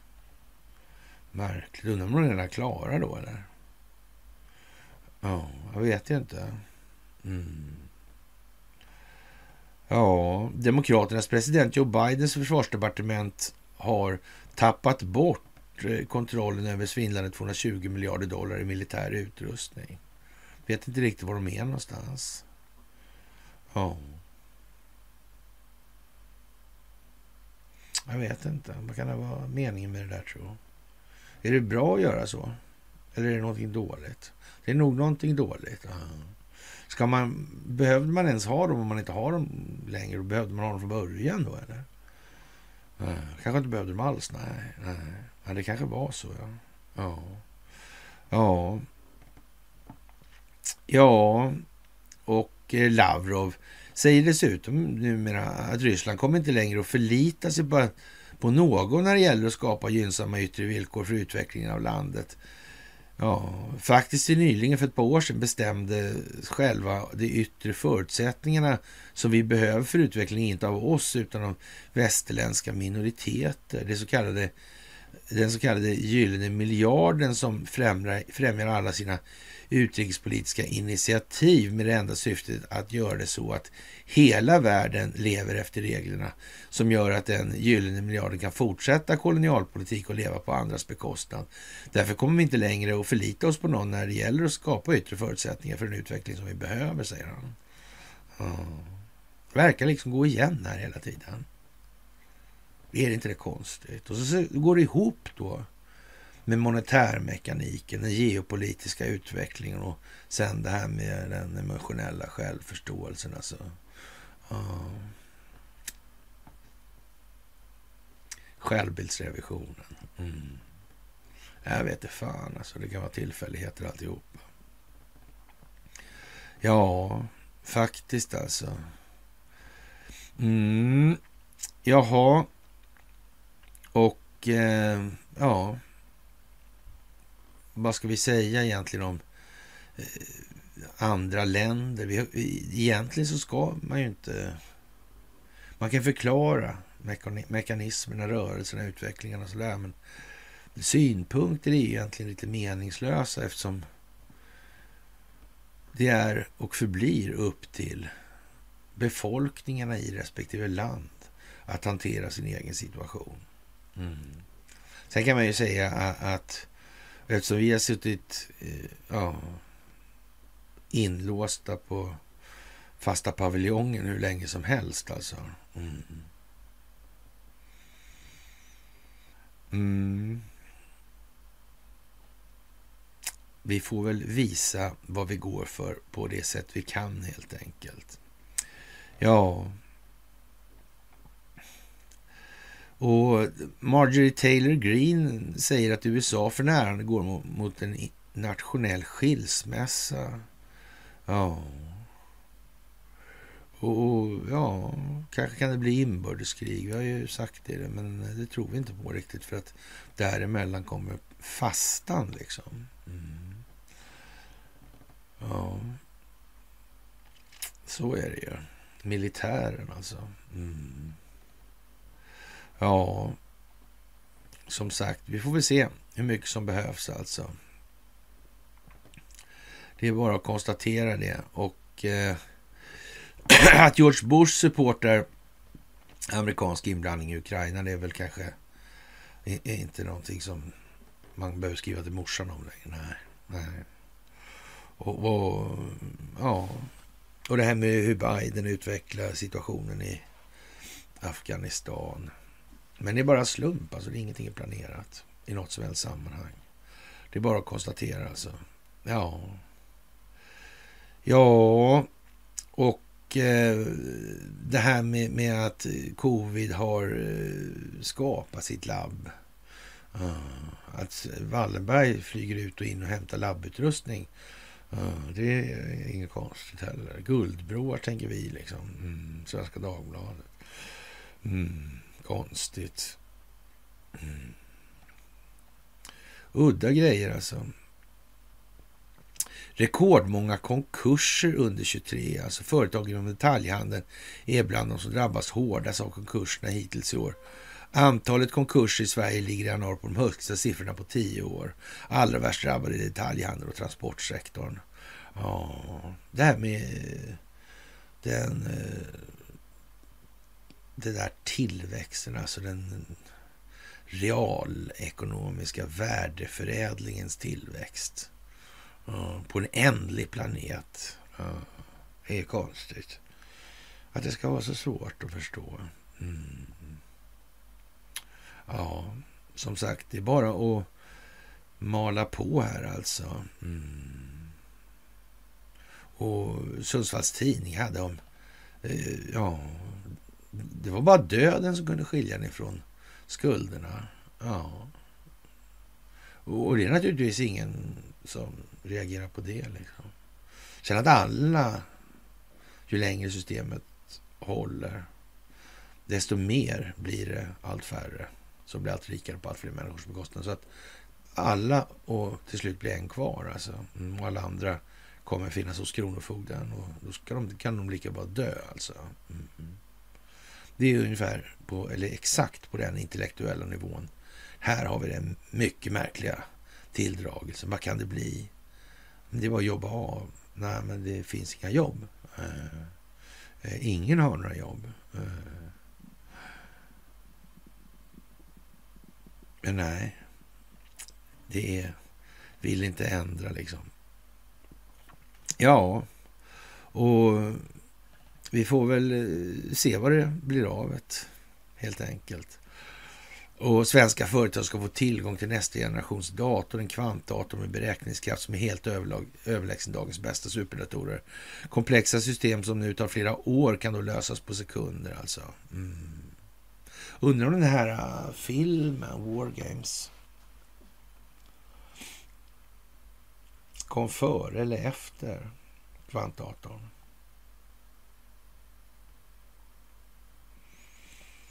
Ja, kan man tänka. Ja, Svenska Spel kanske vill ha en sån. Man vet ju inte. Ja. Och den amerikanska kongressen är helt utom kontroll för den djupa staten nu. Tänk att det spelade så stor roll. Tänk att det faktiskt måste vara så att Donald Trump lät Joe Biden bli president. Mm. Ja. Men Biden kommer inte vara resident. Han är inte president, han är resident. Ja. Och är det en stingoperationsbaserad folkbildning som bedrivs här nu, ja, då är det nog så att man ska skicka de här äh, förslagen på de här nomineringarna på att få medalj. Jag tror man ska skicka dem till kungen då faktiskt. Det verkar ligga i linje med det där. Och som sagt, jag tappade bort mig där lite grann. Alltså. Det där med hovrätten då? Om man har en sån här krigsdelegation, man drar ner de här 349 till något mycket, mycket, mycket mindre. Ja. Gör man med hovrätten då? Kanske det också på samma sätt. Ja. Kan det vara så? Det verkar i vart fall inte vara helt orimligt. Det är helt säkert så att det ska inte vara en massa långbänkar i de där lägena. Då är det så att säga skarpt läge. Då skjuter man direkt alltså. Mm. Ja, och då kan man nog få en prejudicerande effekt på mycket mindre administrativt arbete. Det skulle man kunna tänka sig också. Mm. Ja, man vet ju inte hur de har tänkt där. Nej. Ja, det är märkligt alltså. Hur mycket som händer samtidigt alltså. Och Ukraina tiger pengar från USA. Och, ja. Det där är ju jättekonstigt alltså. Det verkar som att de måste ställa sig upp den amerikanska befolkningen och säga ja, men skit i de där jävla dårarna. De får sköta sitt liksom, så sköter vi vårt. Det är den amerikanska befolkningen som måste vakna och sätta stopp för hökeriet inom den amerikanska statsförvaltningen. Mm. Och då för att kunna göra det så måste korruptionen exponeras. Mm. Och så måste det göras på djupet. Så det fanns aldrig någon möjlighet överhuvudtaget i de här idéerna om att då nackar vi Hillary, hon är redan hängd på Gitmo. Även om så skulle vara fallet får det aldrig bli så att ja, det var skönt liksom. Mm. Då är det över, då kan vi återgå till det vanliga. För så kommer det aldrig bli. Och det ska inte bli så heller. Det är själva poängen med det folkbildningsprojektet. Alltså. Och i Tyskland börjar man protestera mot att sända vapen till Ukraina nu. Alltså. För det här handlar ju om att ja, Nato ska innehålla Tyskland nere så att Ryssland kan hålla sig ute. Alltså. Mm. Det är ju själva NATO-doktrinen. Ja. ja, nu börjar man protestera mot det här alltså. Ja, och, och Ja, vem det är som har sprängt Nord Stream där. Ja. Donald Trump, han, han fick frågan här om det var Biden som såg till att spränga Nord Stream. Mm. Ja, kanske det. Säger han då. Ja, det kan vara USA eller Ukraina eller ett tredje land kanske. Ja. Ja, men en sak så var Donald Trump säker på, det var i alla fall inte Ryssland som sprängde sin egen pipeline. Ja. Ja. Och att Zelensky skulle kontrollera Biden, mm, säger Trump. Mm. Ja, det är mycket optik här nu alltså. Ja. Och det bygger på att man ska då förgöra hela den djupa staten alltså. Det inkluderar alltså en upplyst och medveten befolkning. Alltså. Och, och vi vet ju att 90-95 procent av människorna utan i hela världen vill ha fred. De vill inte delta i krig alltså. Det är bara så.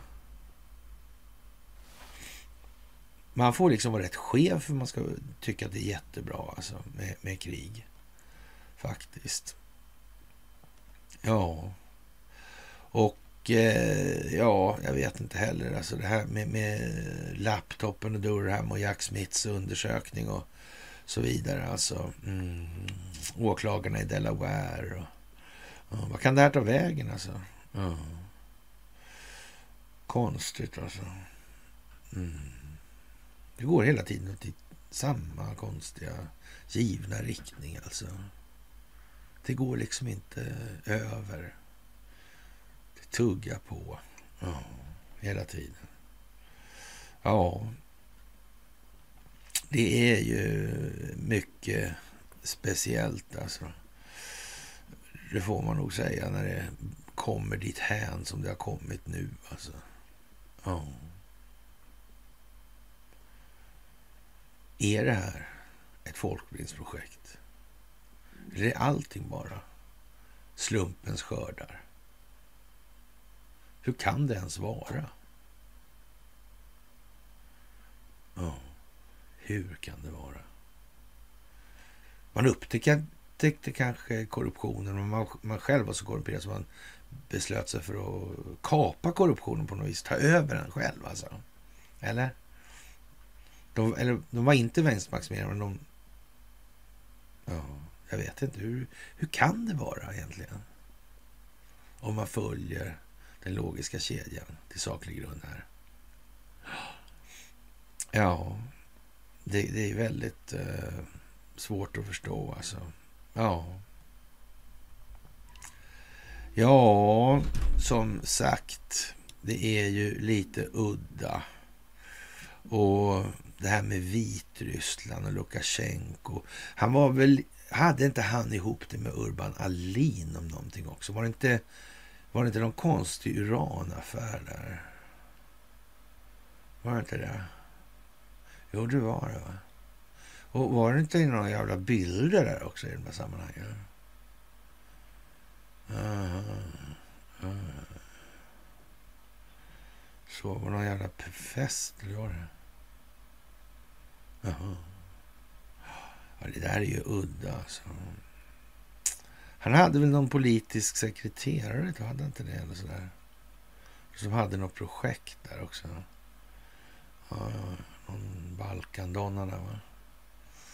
Hon bor i Sverige också. Just det, så var det ja. ja. Saab är redo att anpassa sig om Sverige ska skicka Gripen till Ukraina. Mm.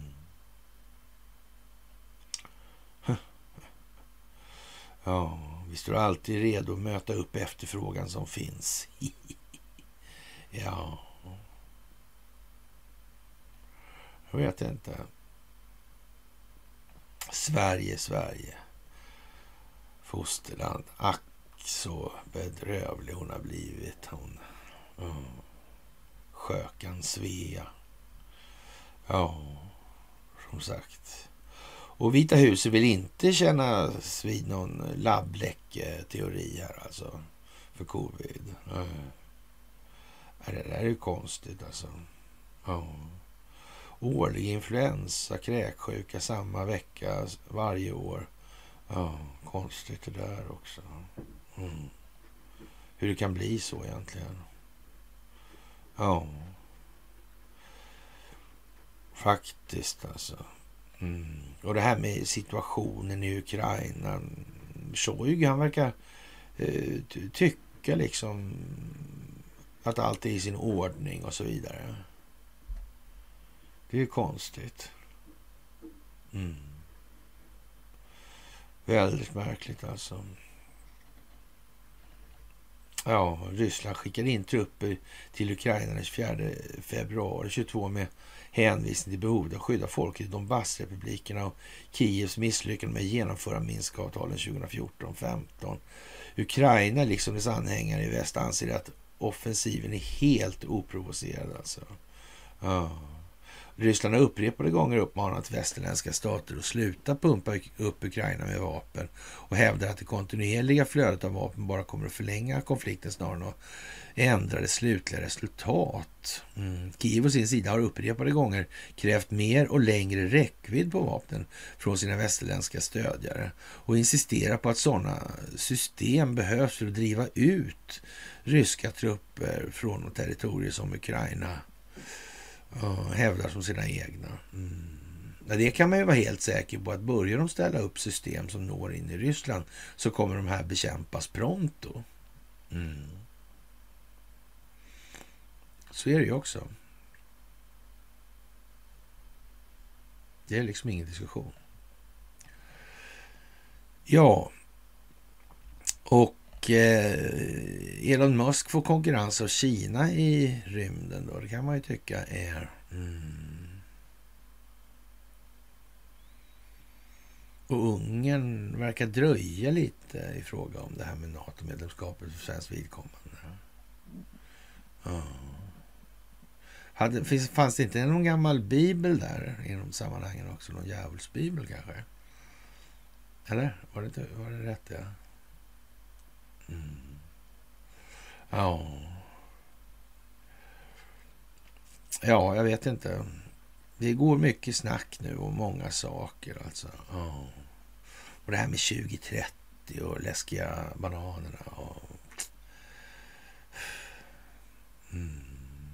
VF och Schwabben med rymddräkten och sådär. Ja. Som sagt, och plötsligt finns den viktiga metallen överallt. Alltså. I rest, restprodukterna från kopparutvinning. Undrar Falu koppargruva finns, har någon, någon kobolt liggande i högarna. Jag vet inte, Där finns ju mycket i alla fall. Ja, ja man vet ju inte riktigt alltså. Mm. Ja, som sagt. Det är mycket speciellt alltså. Ja. Man får nästan liksom oroskänslor över att det går så när det blir så här öppet. Jag tycker det skulle ha liksom slagit igenom. Det är man, lite förundran över när man ser människor eller hör människor prata över hur frånvänt det från allting som sker i verkligheten just nu. Man kan ju tycka att just nu av alla tillfällen borde väl ändå vara lite angeläget att vara insatt i vad som sker i omvärlden. Nej, det där är konstigt alltså, kan jag tycka verkligen. Alltså. Ja, och som sagt, Disney, ja mm. symboler, symbolik. Mm. Rökstenen är väl en symbol, kan man ju säga. Mm. Mm. Den förtjänstfulla serien där. Tänk vad lustigt, nu är vi nere på Arius. Mm. Arianska krigen. Ja. Om man inte orkar googla kan man bara ta de här orden. Så kan man ju liksom ja, sätta in ordet i sökrutan på bloggen så får man säkert upp ett antal artiklar. Ja. I det här sammanhanget med Arius där så då är det ju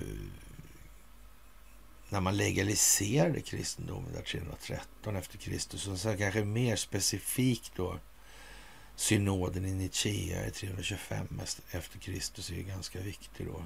Uh. Arius hävdade ju att eh, Jesus var ju ja, en produkt av Gud, alltså. Av alltet. Ja, som vilken annan människa som helst. Där sket det sig. Mm.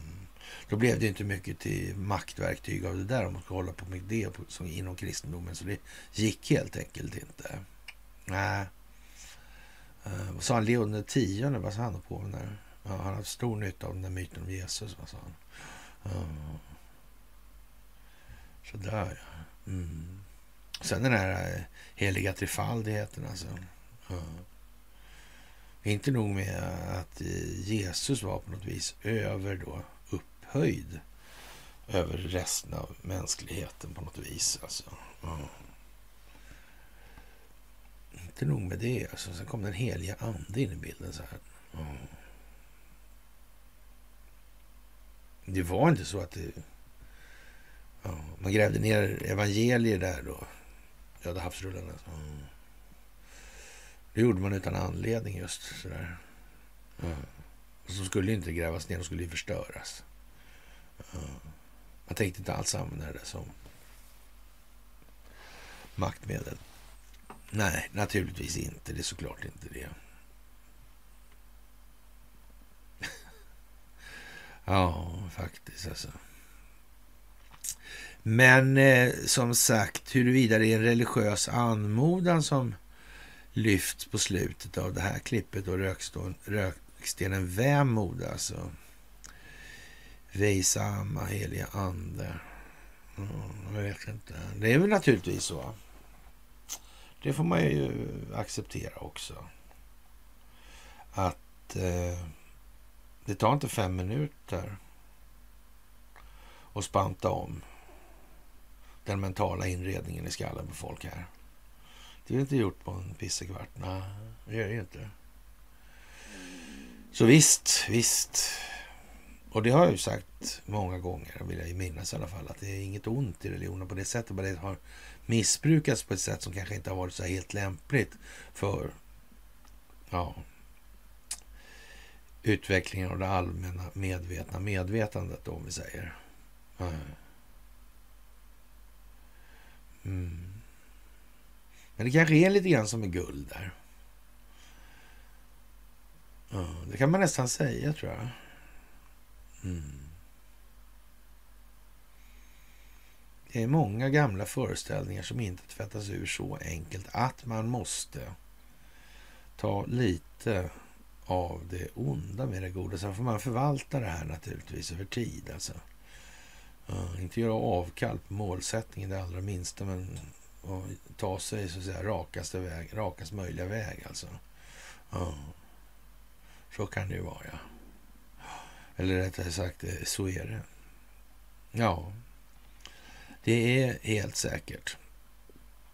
Jaha, och det här med failed state då. Hur är det till exempel om Sverige har krigskabinett? Eller en sån här... Uh, uh, konstig minister. Jag vet inte hur man ska säga egentligen. Vi övar inte det så mycket. Mm. Ja. Märkligt är det i alla fall. Ja. Och kongressen i USA beordrar Biden-administrationen att skicka över dokumenten på den här finansieringen då rent specifikt. Liksom, hur det ser ut. För det verkar liksom som att eh, någonstans har de fått influenser av svenska eh, ja, riksrevisionen där när det gäller det här. Mm. Mm. Ja, systrarna Enboms pappa där, han har varit en... Ja. En pappa helt enkelt. Mm. Och Nordkorea börjar bullra. Ja, jag vet inte. Faktiskt.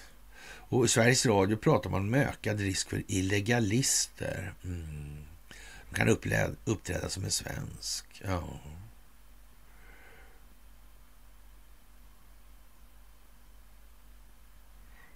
Vad är det man säger? Vad är meningen med det där? Är det meningen liksom att exponera, skapa optik? Mm. Kanske är det här löjligt alltså. Kan det vara det? Och, och, Donald Trump junior, han lägger upp en film med Zelensky där som är, ser ut som väldigt raffig typ alltså. Eller kanske inte så. Mm. Är det verkligen möjligt att en sån där figur kan vara president där? Eh. Ja, man kan väl säga att när Kolomojskij började springa runt och var judenasse.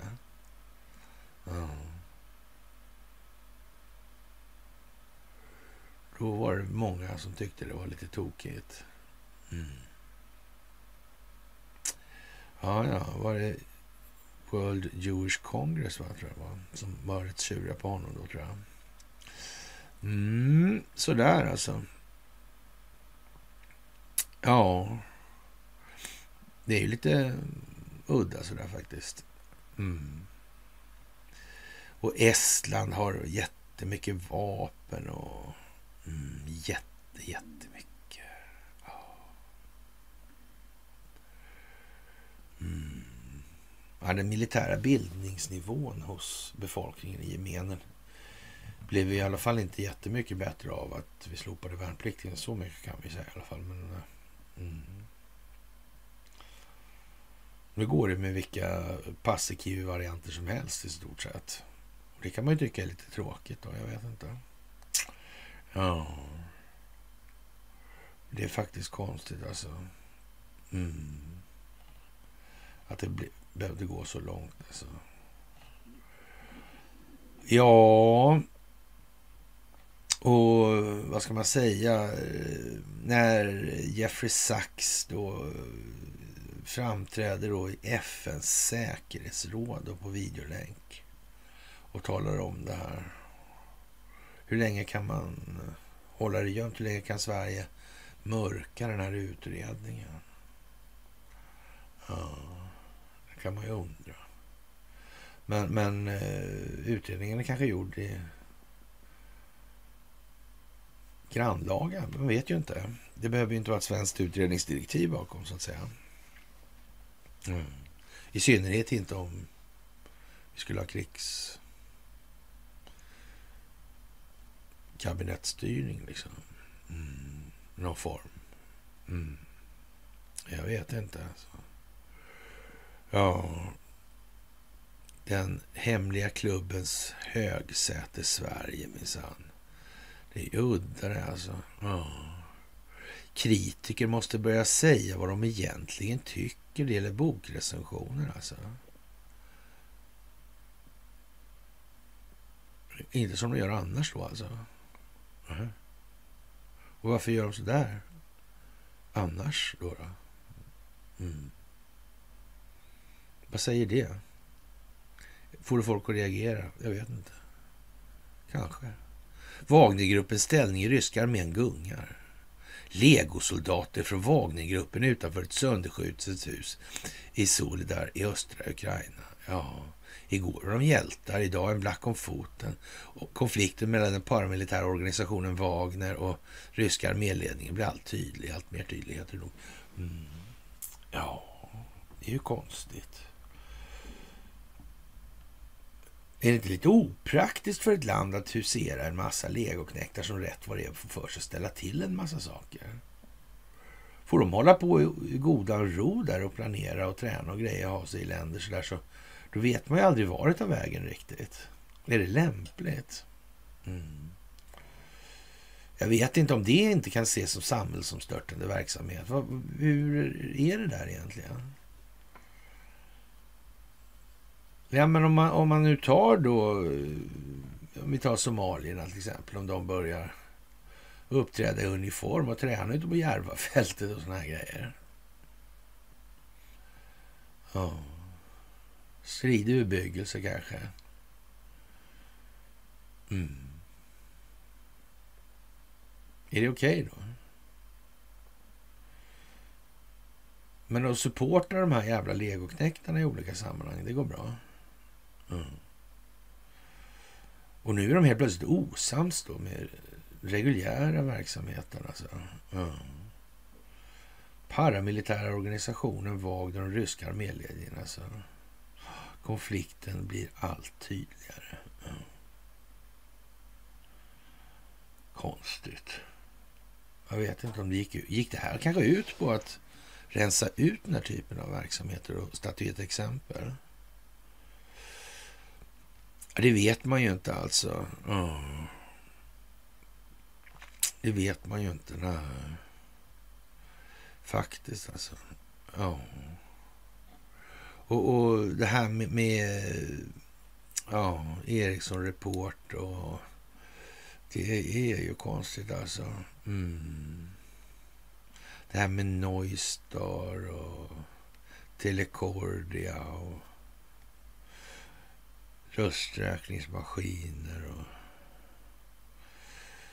Sinaloa-kartellen och telekommunikation, och narkotikatrafficking, övervakning av hotellrum, och distributionsleden. Mm. Men det spelar ingen roll. Det är inte så. Nej, men då vet vi det i alla fall. Då vet vi det. Sådär, och eh, glädjande nog så eh, dök en gammal eh, favorit alltså upp. Don Fry helt enkelt. Alltså. Och, och, han tyckte givetvis att det var slut på riktiga karar i hela jävla USA. Han behöver en Putin. Han. Vi behöver en Putin, säger han. då. Och, sådär. och, och det är typiskt honom. Så. Här iskall jävel alltså. Ja, en eh, sån här eh, början på 2000-talets MMA-gubbe. Jävla skön lirare alltså. Och, och eh, googla gärna, eller sök gärna på grabbhumor i sin yppersta potens. Alltså den här Don Fry mustasch kan man ta. Ken Shamrock Don Fry mustasch kan man slå också. Så, så då får man en lite så rolig teater alltså. Faktiskt. Helt iskall snubbe alltså. Ja, en riktig grabbig typ alltså. I, i, ingenting för RFSL alltså, det kan man säga. Nej. Inte det minsta. Ja, vad ska vi säga med det här med ja, Alhem. Alltså han tycker det låter märkligt att domen ska överklagas. man kan väl säga så här, en sak är ju klar när Svin-Erik dyker upp, då är det politisering på gång alltså. Av, någon form, då är politisk opinionsbildning. Mm. Men det här då? Vad är det? Kanske det är så att man ska ha eh, ett prejudikat på vad som är okej. Så det inte blir massa... Kanske är det just nu som det här är möjligt att göra svävande. Mm. Det kanske är en avkorrumpering på något vis alltså. Mm. Ja, jag vet ju inte. Det är konstigt, det är konstigt, det är konstigt alltså. Som sagt, ja, vi kommer dö med skulderna här i landet, ja. Även i Sundsvall, ja. Ja. Det får man väl säga är speciellt alltså. Putin pratar om avnazifiering och ja, underlivsporslinet vill ha med Sverige och Finland i NATO. Ja, och så massa tjusiga flygvapensvastikor. Och Sverige, ja, med Wallenberg då. Ja, kort och gott liksom. Ja. Det är konstigt alltså. Mm. Jag vet inte. Talse Gabbar tycker det här är konstigt i alla fall. Undrar om hon fattar någonting. Sitter bara och drömmer och så. Han ser lite glad ut sådär. Mm. Kanske det, jag vet inte. Det är återstår att se helt enkelt. Och eh, ja, den här eh, ja, energidepartementets undersökning som i, i, går ut i Wall Street Journal och säger att USAs säger att läcka är trolig orsak till coronavirus spridning. Mm. Och det här kommer alltså i Dagens Nyheter nu, igår. Mm. Alltså det är otroligt lätt för många att bomma skogen på grund av träd. Alltså. Mm. Det, man, ja, det känns ju nästan lättsinnigt att liksom skita lite i detaljerna för att behålla ögon, eller överblicken. Då. Lite, man har lite split vision helt enkelt. Man får titta högre uppifrån. Alltså. Att se runt hörnet är inte särskilt svårt om man står uppe på huset och tittar runt hörnet. Det är jättelätt. Liksom. Det är mycket knöligare att stå på gatan och titta runt hörnet. Mm. Så är det ju. Ja, och frimurarna i Östersund riskerar att ekonomiskt gå under stackarna.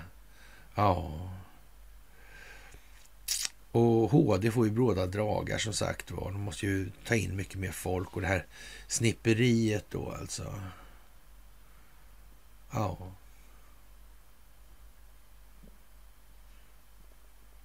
Ja, det är obegripligt egentligen, men det är jävligt viktigt att det här varför har man hållit sig med ett system som möjliggör tolkningar som kan frikänna överhuvudtaget? Var, varför är det så? Vad har lagstiftarens mening varit i det sammanhanget då? Var tydlig. Klara avgränsningar. Mm. Omöjliggöra inkonsekvens. Nej. Det är ju inte det. Det har ju varit något annat. Det är ju mycket speciellt alltså. Ja, ja, ja, ja, ja, ja. Och eh, mm, det där med JAS-kraschen ja, på sommaren där. Ja. Hur var det där tror du? När började stalla bara sådär. Det är ett instabilt flygplan, alltså det är en dator som räknar hela tiden på, på, på balansen i den där. Mm. Konstigt. Altruism, ja. Osjälviskhet och självuppoffring, omtanke och empati med andra. Jaha, ja. Konstigt alltså. Verkar inte finnas inom eh, nationalekonomisk teori alltså. Den tar ingen hänsyn till altruism. Det finns inte där. Det är alltid det där rational man, alltså mer är bättre, egen nytta. Mm. Kanske det är ett fel. Ett felaktigt antagande i det här. I den här problemformuleringen. Kanske inte det ska vara så. För då är det ju bästa möjliga så lite lite begränsningar som möjligt om det ska vara så mycket konkurrens som möjligt. Mm. Men det vet inte, kanske inte riktigt sådär. Alltså. Och sen kommer det upp en massa, eller någon sån här i Ja, man hittar vrakdelar från berömda SS Savanna. Det finns en annan Savanna också. En senare upplaga där på 50-talet. Mm. Första reaktordrivna fartyget. Lustigt nog var det svenskar inbjudna och, och, i de här hemligheterna, till de här hemligheterna. Konstigt som fan alltså. Mm. Jag vet inte. Mycket märkligt alltså. Mm. Ja, det är mycket som händer minsann alltså. Och ny Palme-dokumentär och Lisbeth Palme kan ha sett Christer Pettersson och alternativrörelsen slå på där med Palme. Ja. Jag undrar om inte alternativrörelsen eh, liksom eh, ja, lite spelad, så kan man säga. Som en eh, lergök kanske. Mm.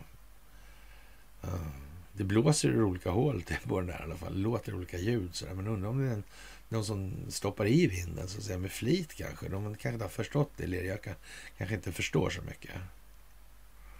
Nej. Tänkte man kanske inte behöver göra någonting åt det här. Kanske det, kanske det, jag vet inte. Ja. ja lite udda faktiskt får man säga. Det är viktigt att inse att Ukraina kan förlora det här kriget, säger den amerikanske statsvetaren Ian Bremmer. Stödet till landet riskerar att minska om folk tappar ja, förtroendet. Sådär. Ja, är det bra eller dåligt? Ja. Det flaggas liksom för att det, det är nästan slut alltså. Och kungen börjar som sagt Eh, dela ut ordnar igen. Kungen slutade dela ut ordnar 75 eftersom systemet ansågs otillständigt. I höst återupptas traditionen och hovet har öppnat för nomineringar på sin hemsida, rapporterar Sveriges Radios Ekot. Initiativet tog bland annat av Andreas Norlén när han var ordförande för konstitutionsutskottet, KU. Mm. Socialdemokraterna som låg bakom avskaffandet är numera för systemet och vill ha de här ordnarna igen. Men då skulle det ju vara liksom eh, politikerna skulle göra konstigt. Alltså det, ja, eh, Hans Ekström som sitter i KU för partiet menar eh, att det är en ny typ av ordnar. Det är inte bara för att du är generaldirektör som du ska ha en orden. Nej. Och, och, som sagt, det är ju något märkligt med det här. Att, att var inte han ute och åkte också, Norlén, där en sväng? Försökte inte han hålla på med någon form av förhandlingar? I Turkiet har jag för mig. Mm. Att det var. Mm. Och Magdalena hade vita gymnastikskor en gång. Oh. Ingen jävel vet hon kom ut på den här båten, Kearsarge. Alltså. Oh, jag vet inte. Ja. Och nu ska kungen dela ut det här. Vad har kungen med, med Norlén att göra egentligen här? Ja, de har i alla fall med varandra att göra när det gäller den här typen av eh, mystiska eh, krigsrelaterade tillstånd och statsledningen. Då kan man säga att då jävlar har de med varandra att göra. Mm. Det där är konstigt alltså. Mm. Ja, det där är speciellt. Mm. Jag skulle vilja veta hur urvalskriterierna ser ut då för det här så småningom.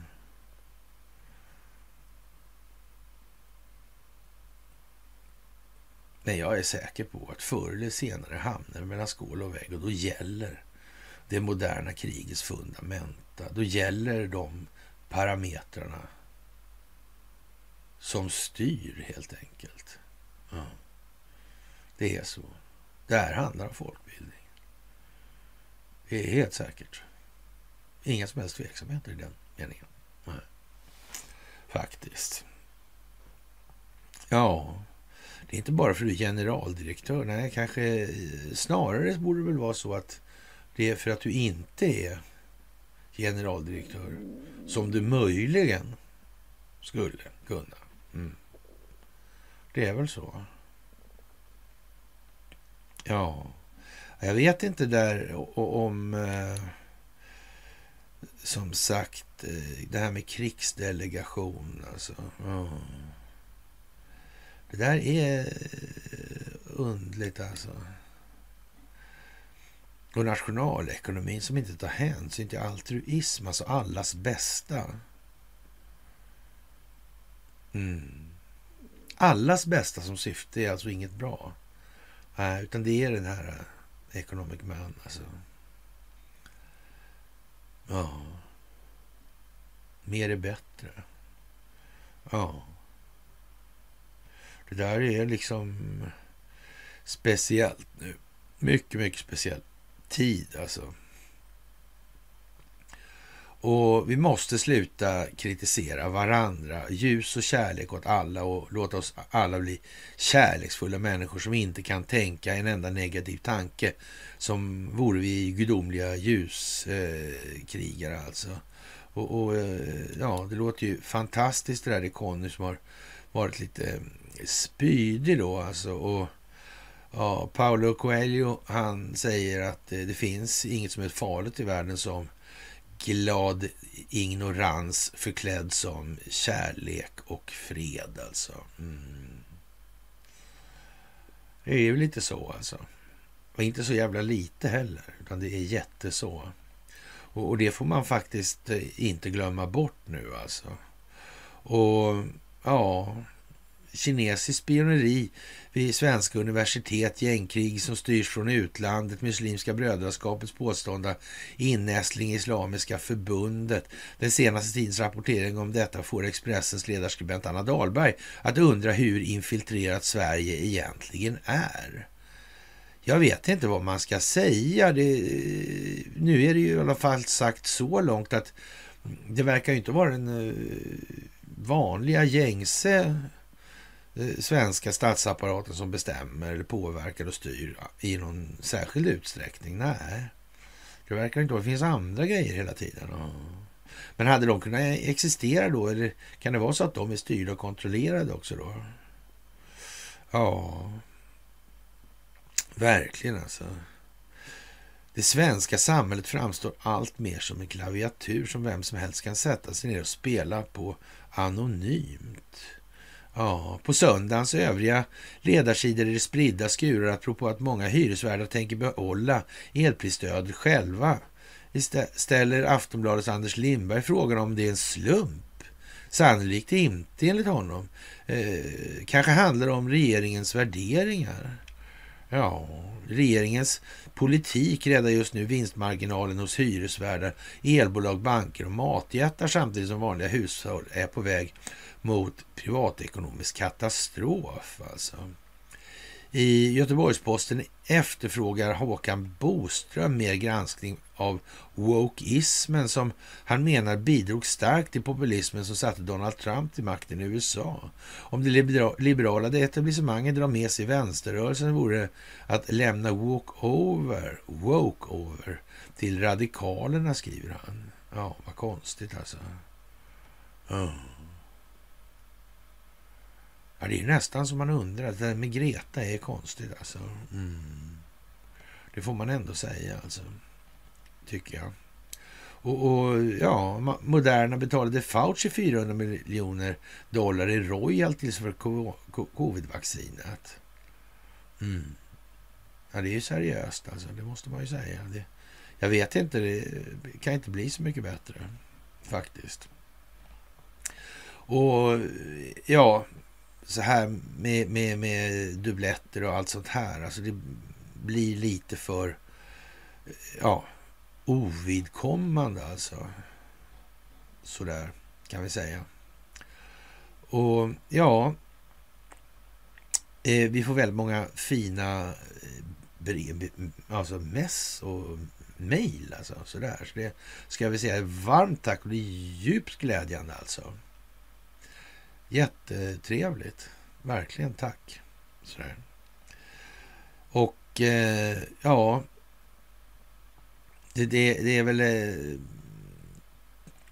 så att säga, det är inte så lätt att vara troll eller för det, och samtidigt måste det finnas några sparringtroll kvar. För det kan inte vara så att det blir tyst och så finns det ingenting att läsa för det här som fortfarande inte har fattat beslut, då blir de bara ännu mer osäkra. Alltså. Det, det, det är ingen lyckad pryl alltså. Mm. Det måste finnas Eh, uppenbara påverkande krafter i det här. Jaha, och eh, ja, den här dokumentären om frihetsrörelsen, den är väl, ja, det är väl lite som det är nu alltså. Frihetsrörelsen är som sagt, ja, eller alternativrörelsen om vi kallar det för. Mm.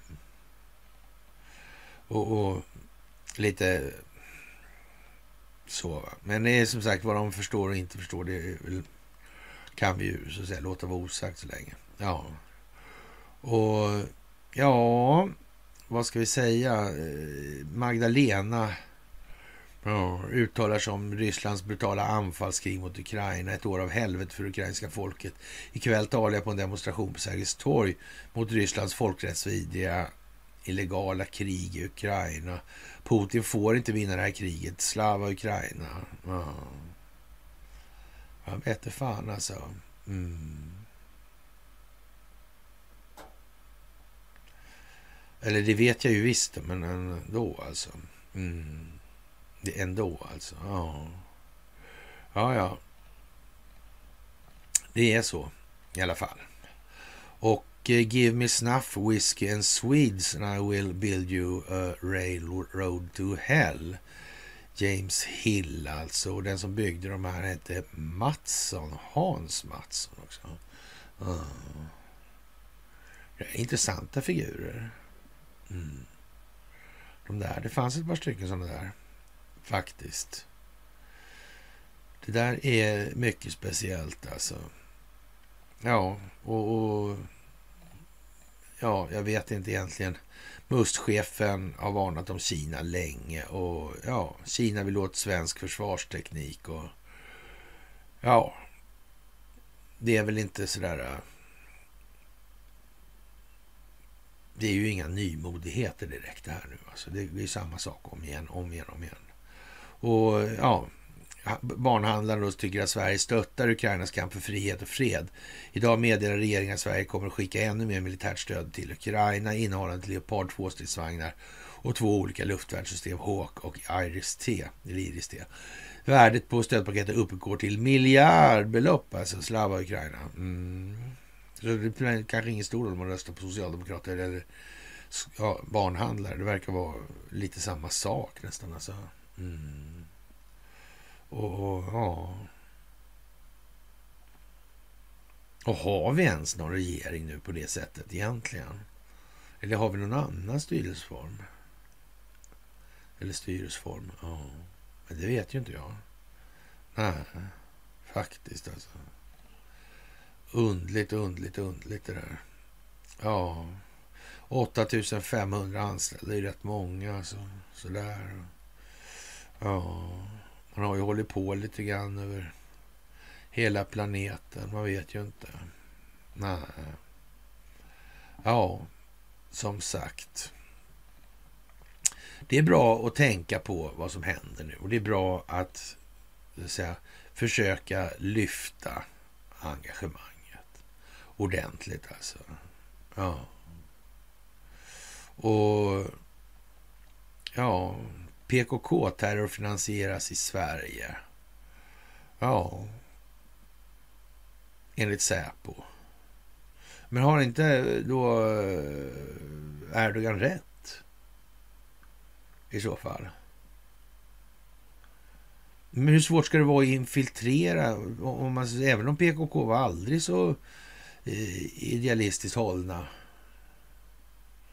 från början så är det ju liksom underrättelsetjänsternas jobb att infiltrera det här. Och sen, men vilket syfte de gör det beror ju på om underrättelsetjänsten i sig är korrumperad. Alltså man måste ju fatta det där med Hamas till exempel som inte har lärt sig skjuta granatkastare på 30 år. Liksom. Eller 40 år, länge de håller på egentligen. Ja, indirekt eld är ju inte deras grej liksom. Ja, det är märkligt nog, alltså, kan man ju tycka. Faktiskt vid den här eh, sent komna tiden så är det närmast patetiskt att konstatera helt enkelt. Ja, som sagt och eh, ja, den här teatern måste hålla på. Och vår uppgift är att sprida ljuset från verkligheten. Och ni ska ha det allra största och tack för vad ni gör. Och det går inte att säga så mycket mer än det. Det är liksom det är det viktigaste som finns faktiskt. Och jag tror att eh, den skandinaviska teatern är under inspel nu alltså. Mm. Det tror jag. Det kommer att behöva bli lite global stress på det här. För att få fart på det. Och det här är en stingoperationsbaserad folkbildning som håller på. Och det i sin tur gör att vår, ja, vad ska vi kalla det för? Svenska statsledning kanske vi kan kalla det för. Mm. Kanske i den meningen inte särskilt svensk. Nej, det behöver ju inte vara så. Det behöver ju inte vara så. Det är liksom som ett litet spel alltihopa. Inte så litet, ett stort, ett globalt. Så det är inte så litet. Nej. Det är lite kyligt i Kiev, säger Carl Bildt. Carl Bildt. Ja. Det är ju konstigt. Det kan man väl kanske tycka. Det drar snålt. Det susar i säven. Det håller på att torna upp sig mörka moln vid himlen. Det är storm i analkande. Ja. Stackars Carl Bildt alltså. Ja, vad ont har karln gjort? Kan man fråga sig. Med det, kära vänner, så tackar vi för inledningen på den här veckan och så hörs vi senast på onsdag såklart. Då. Mm.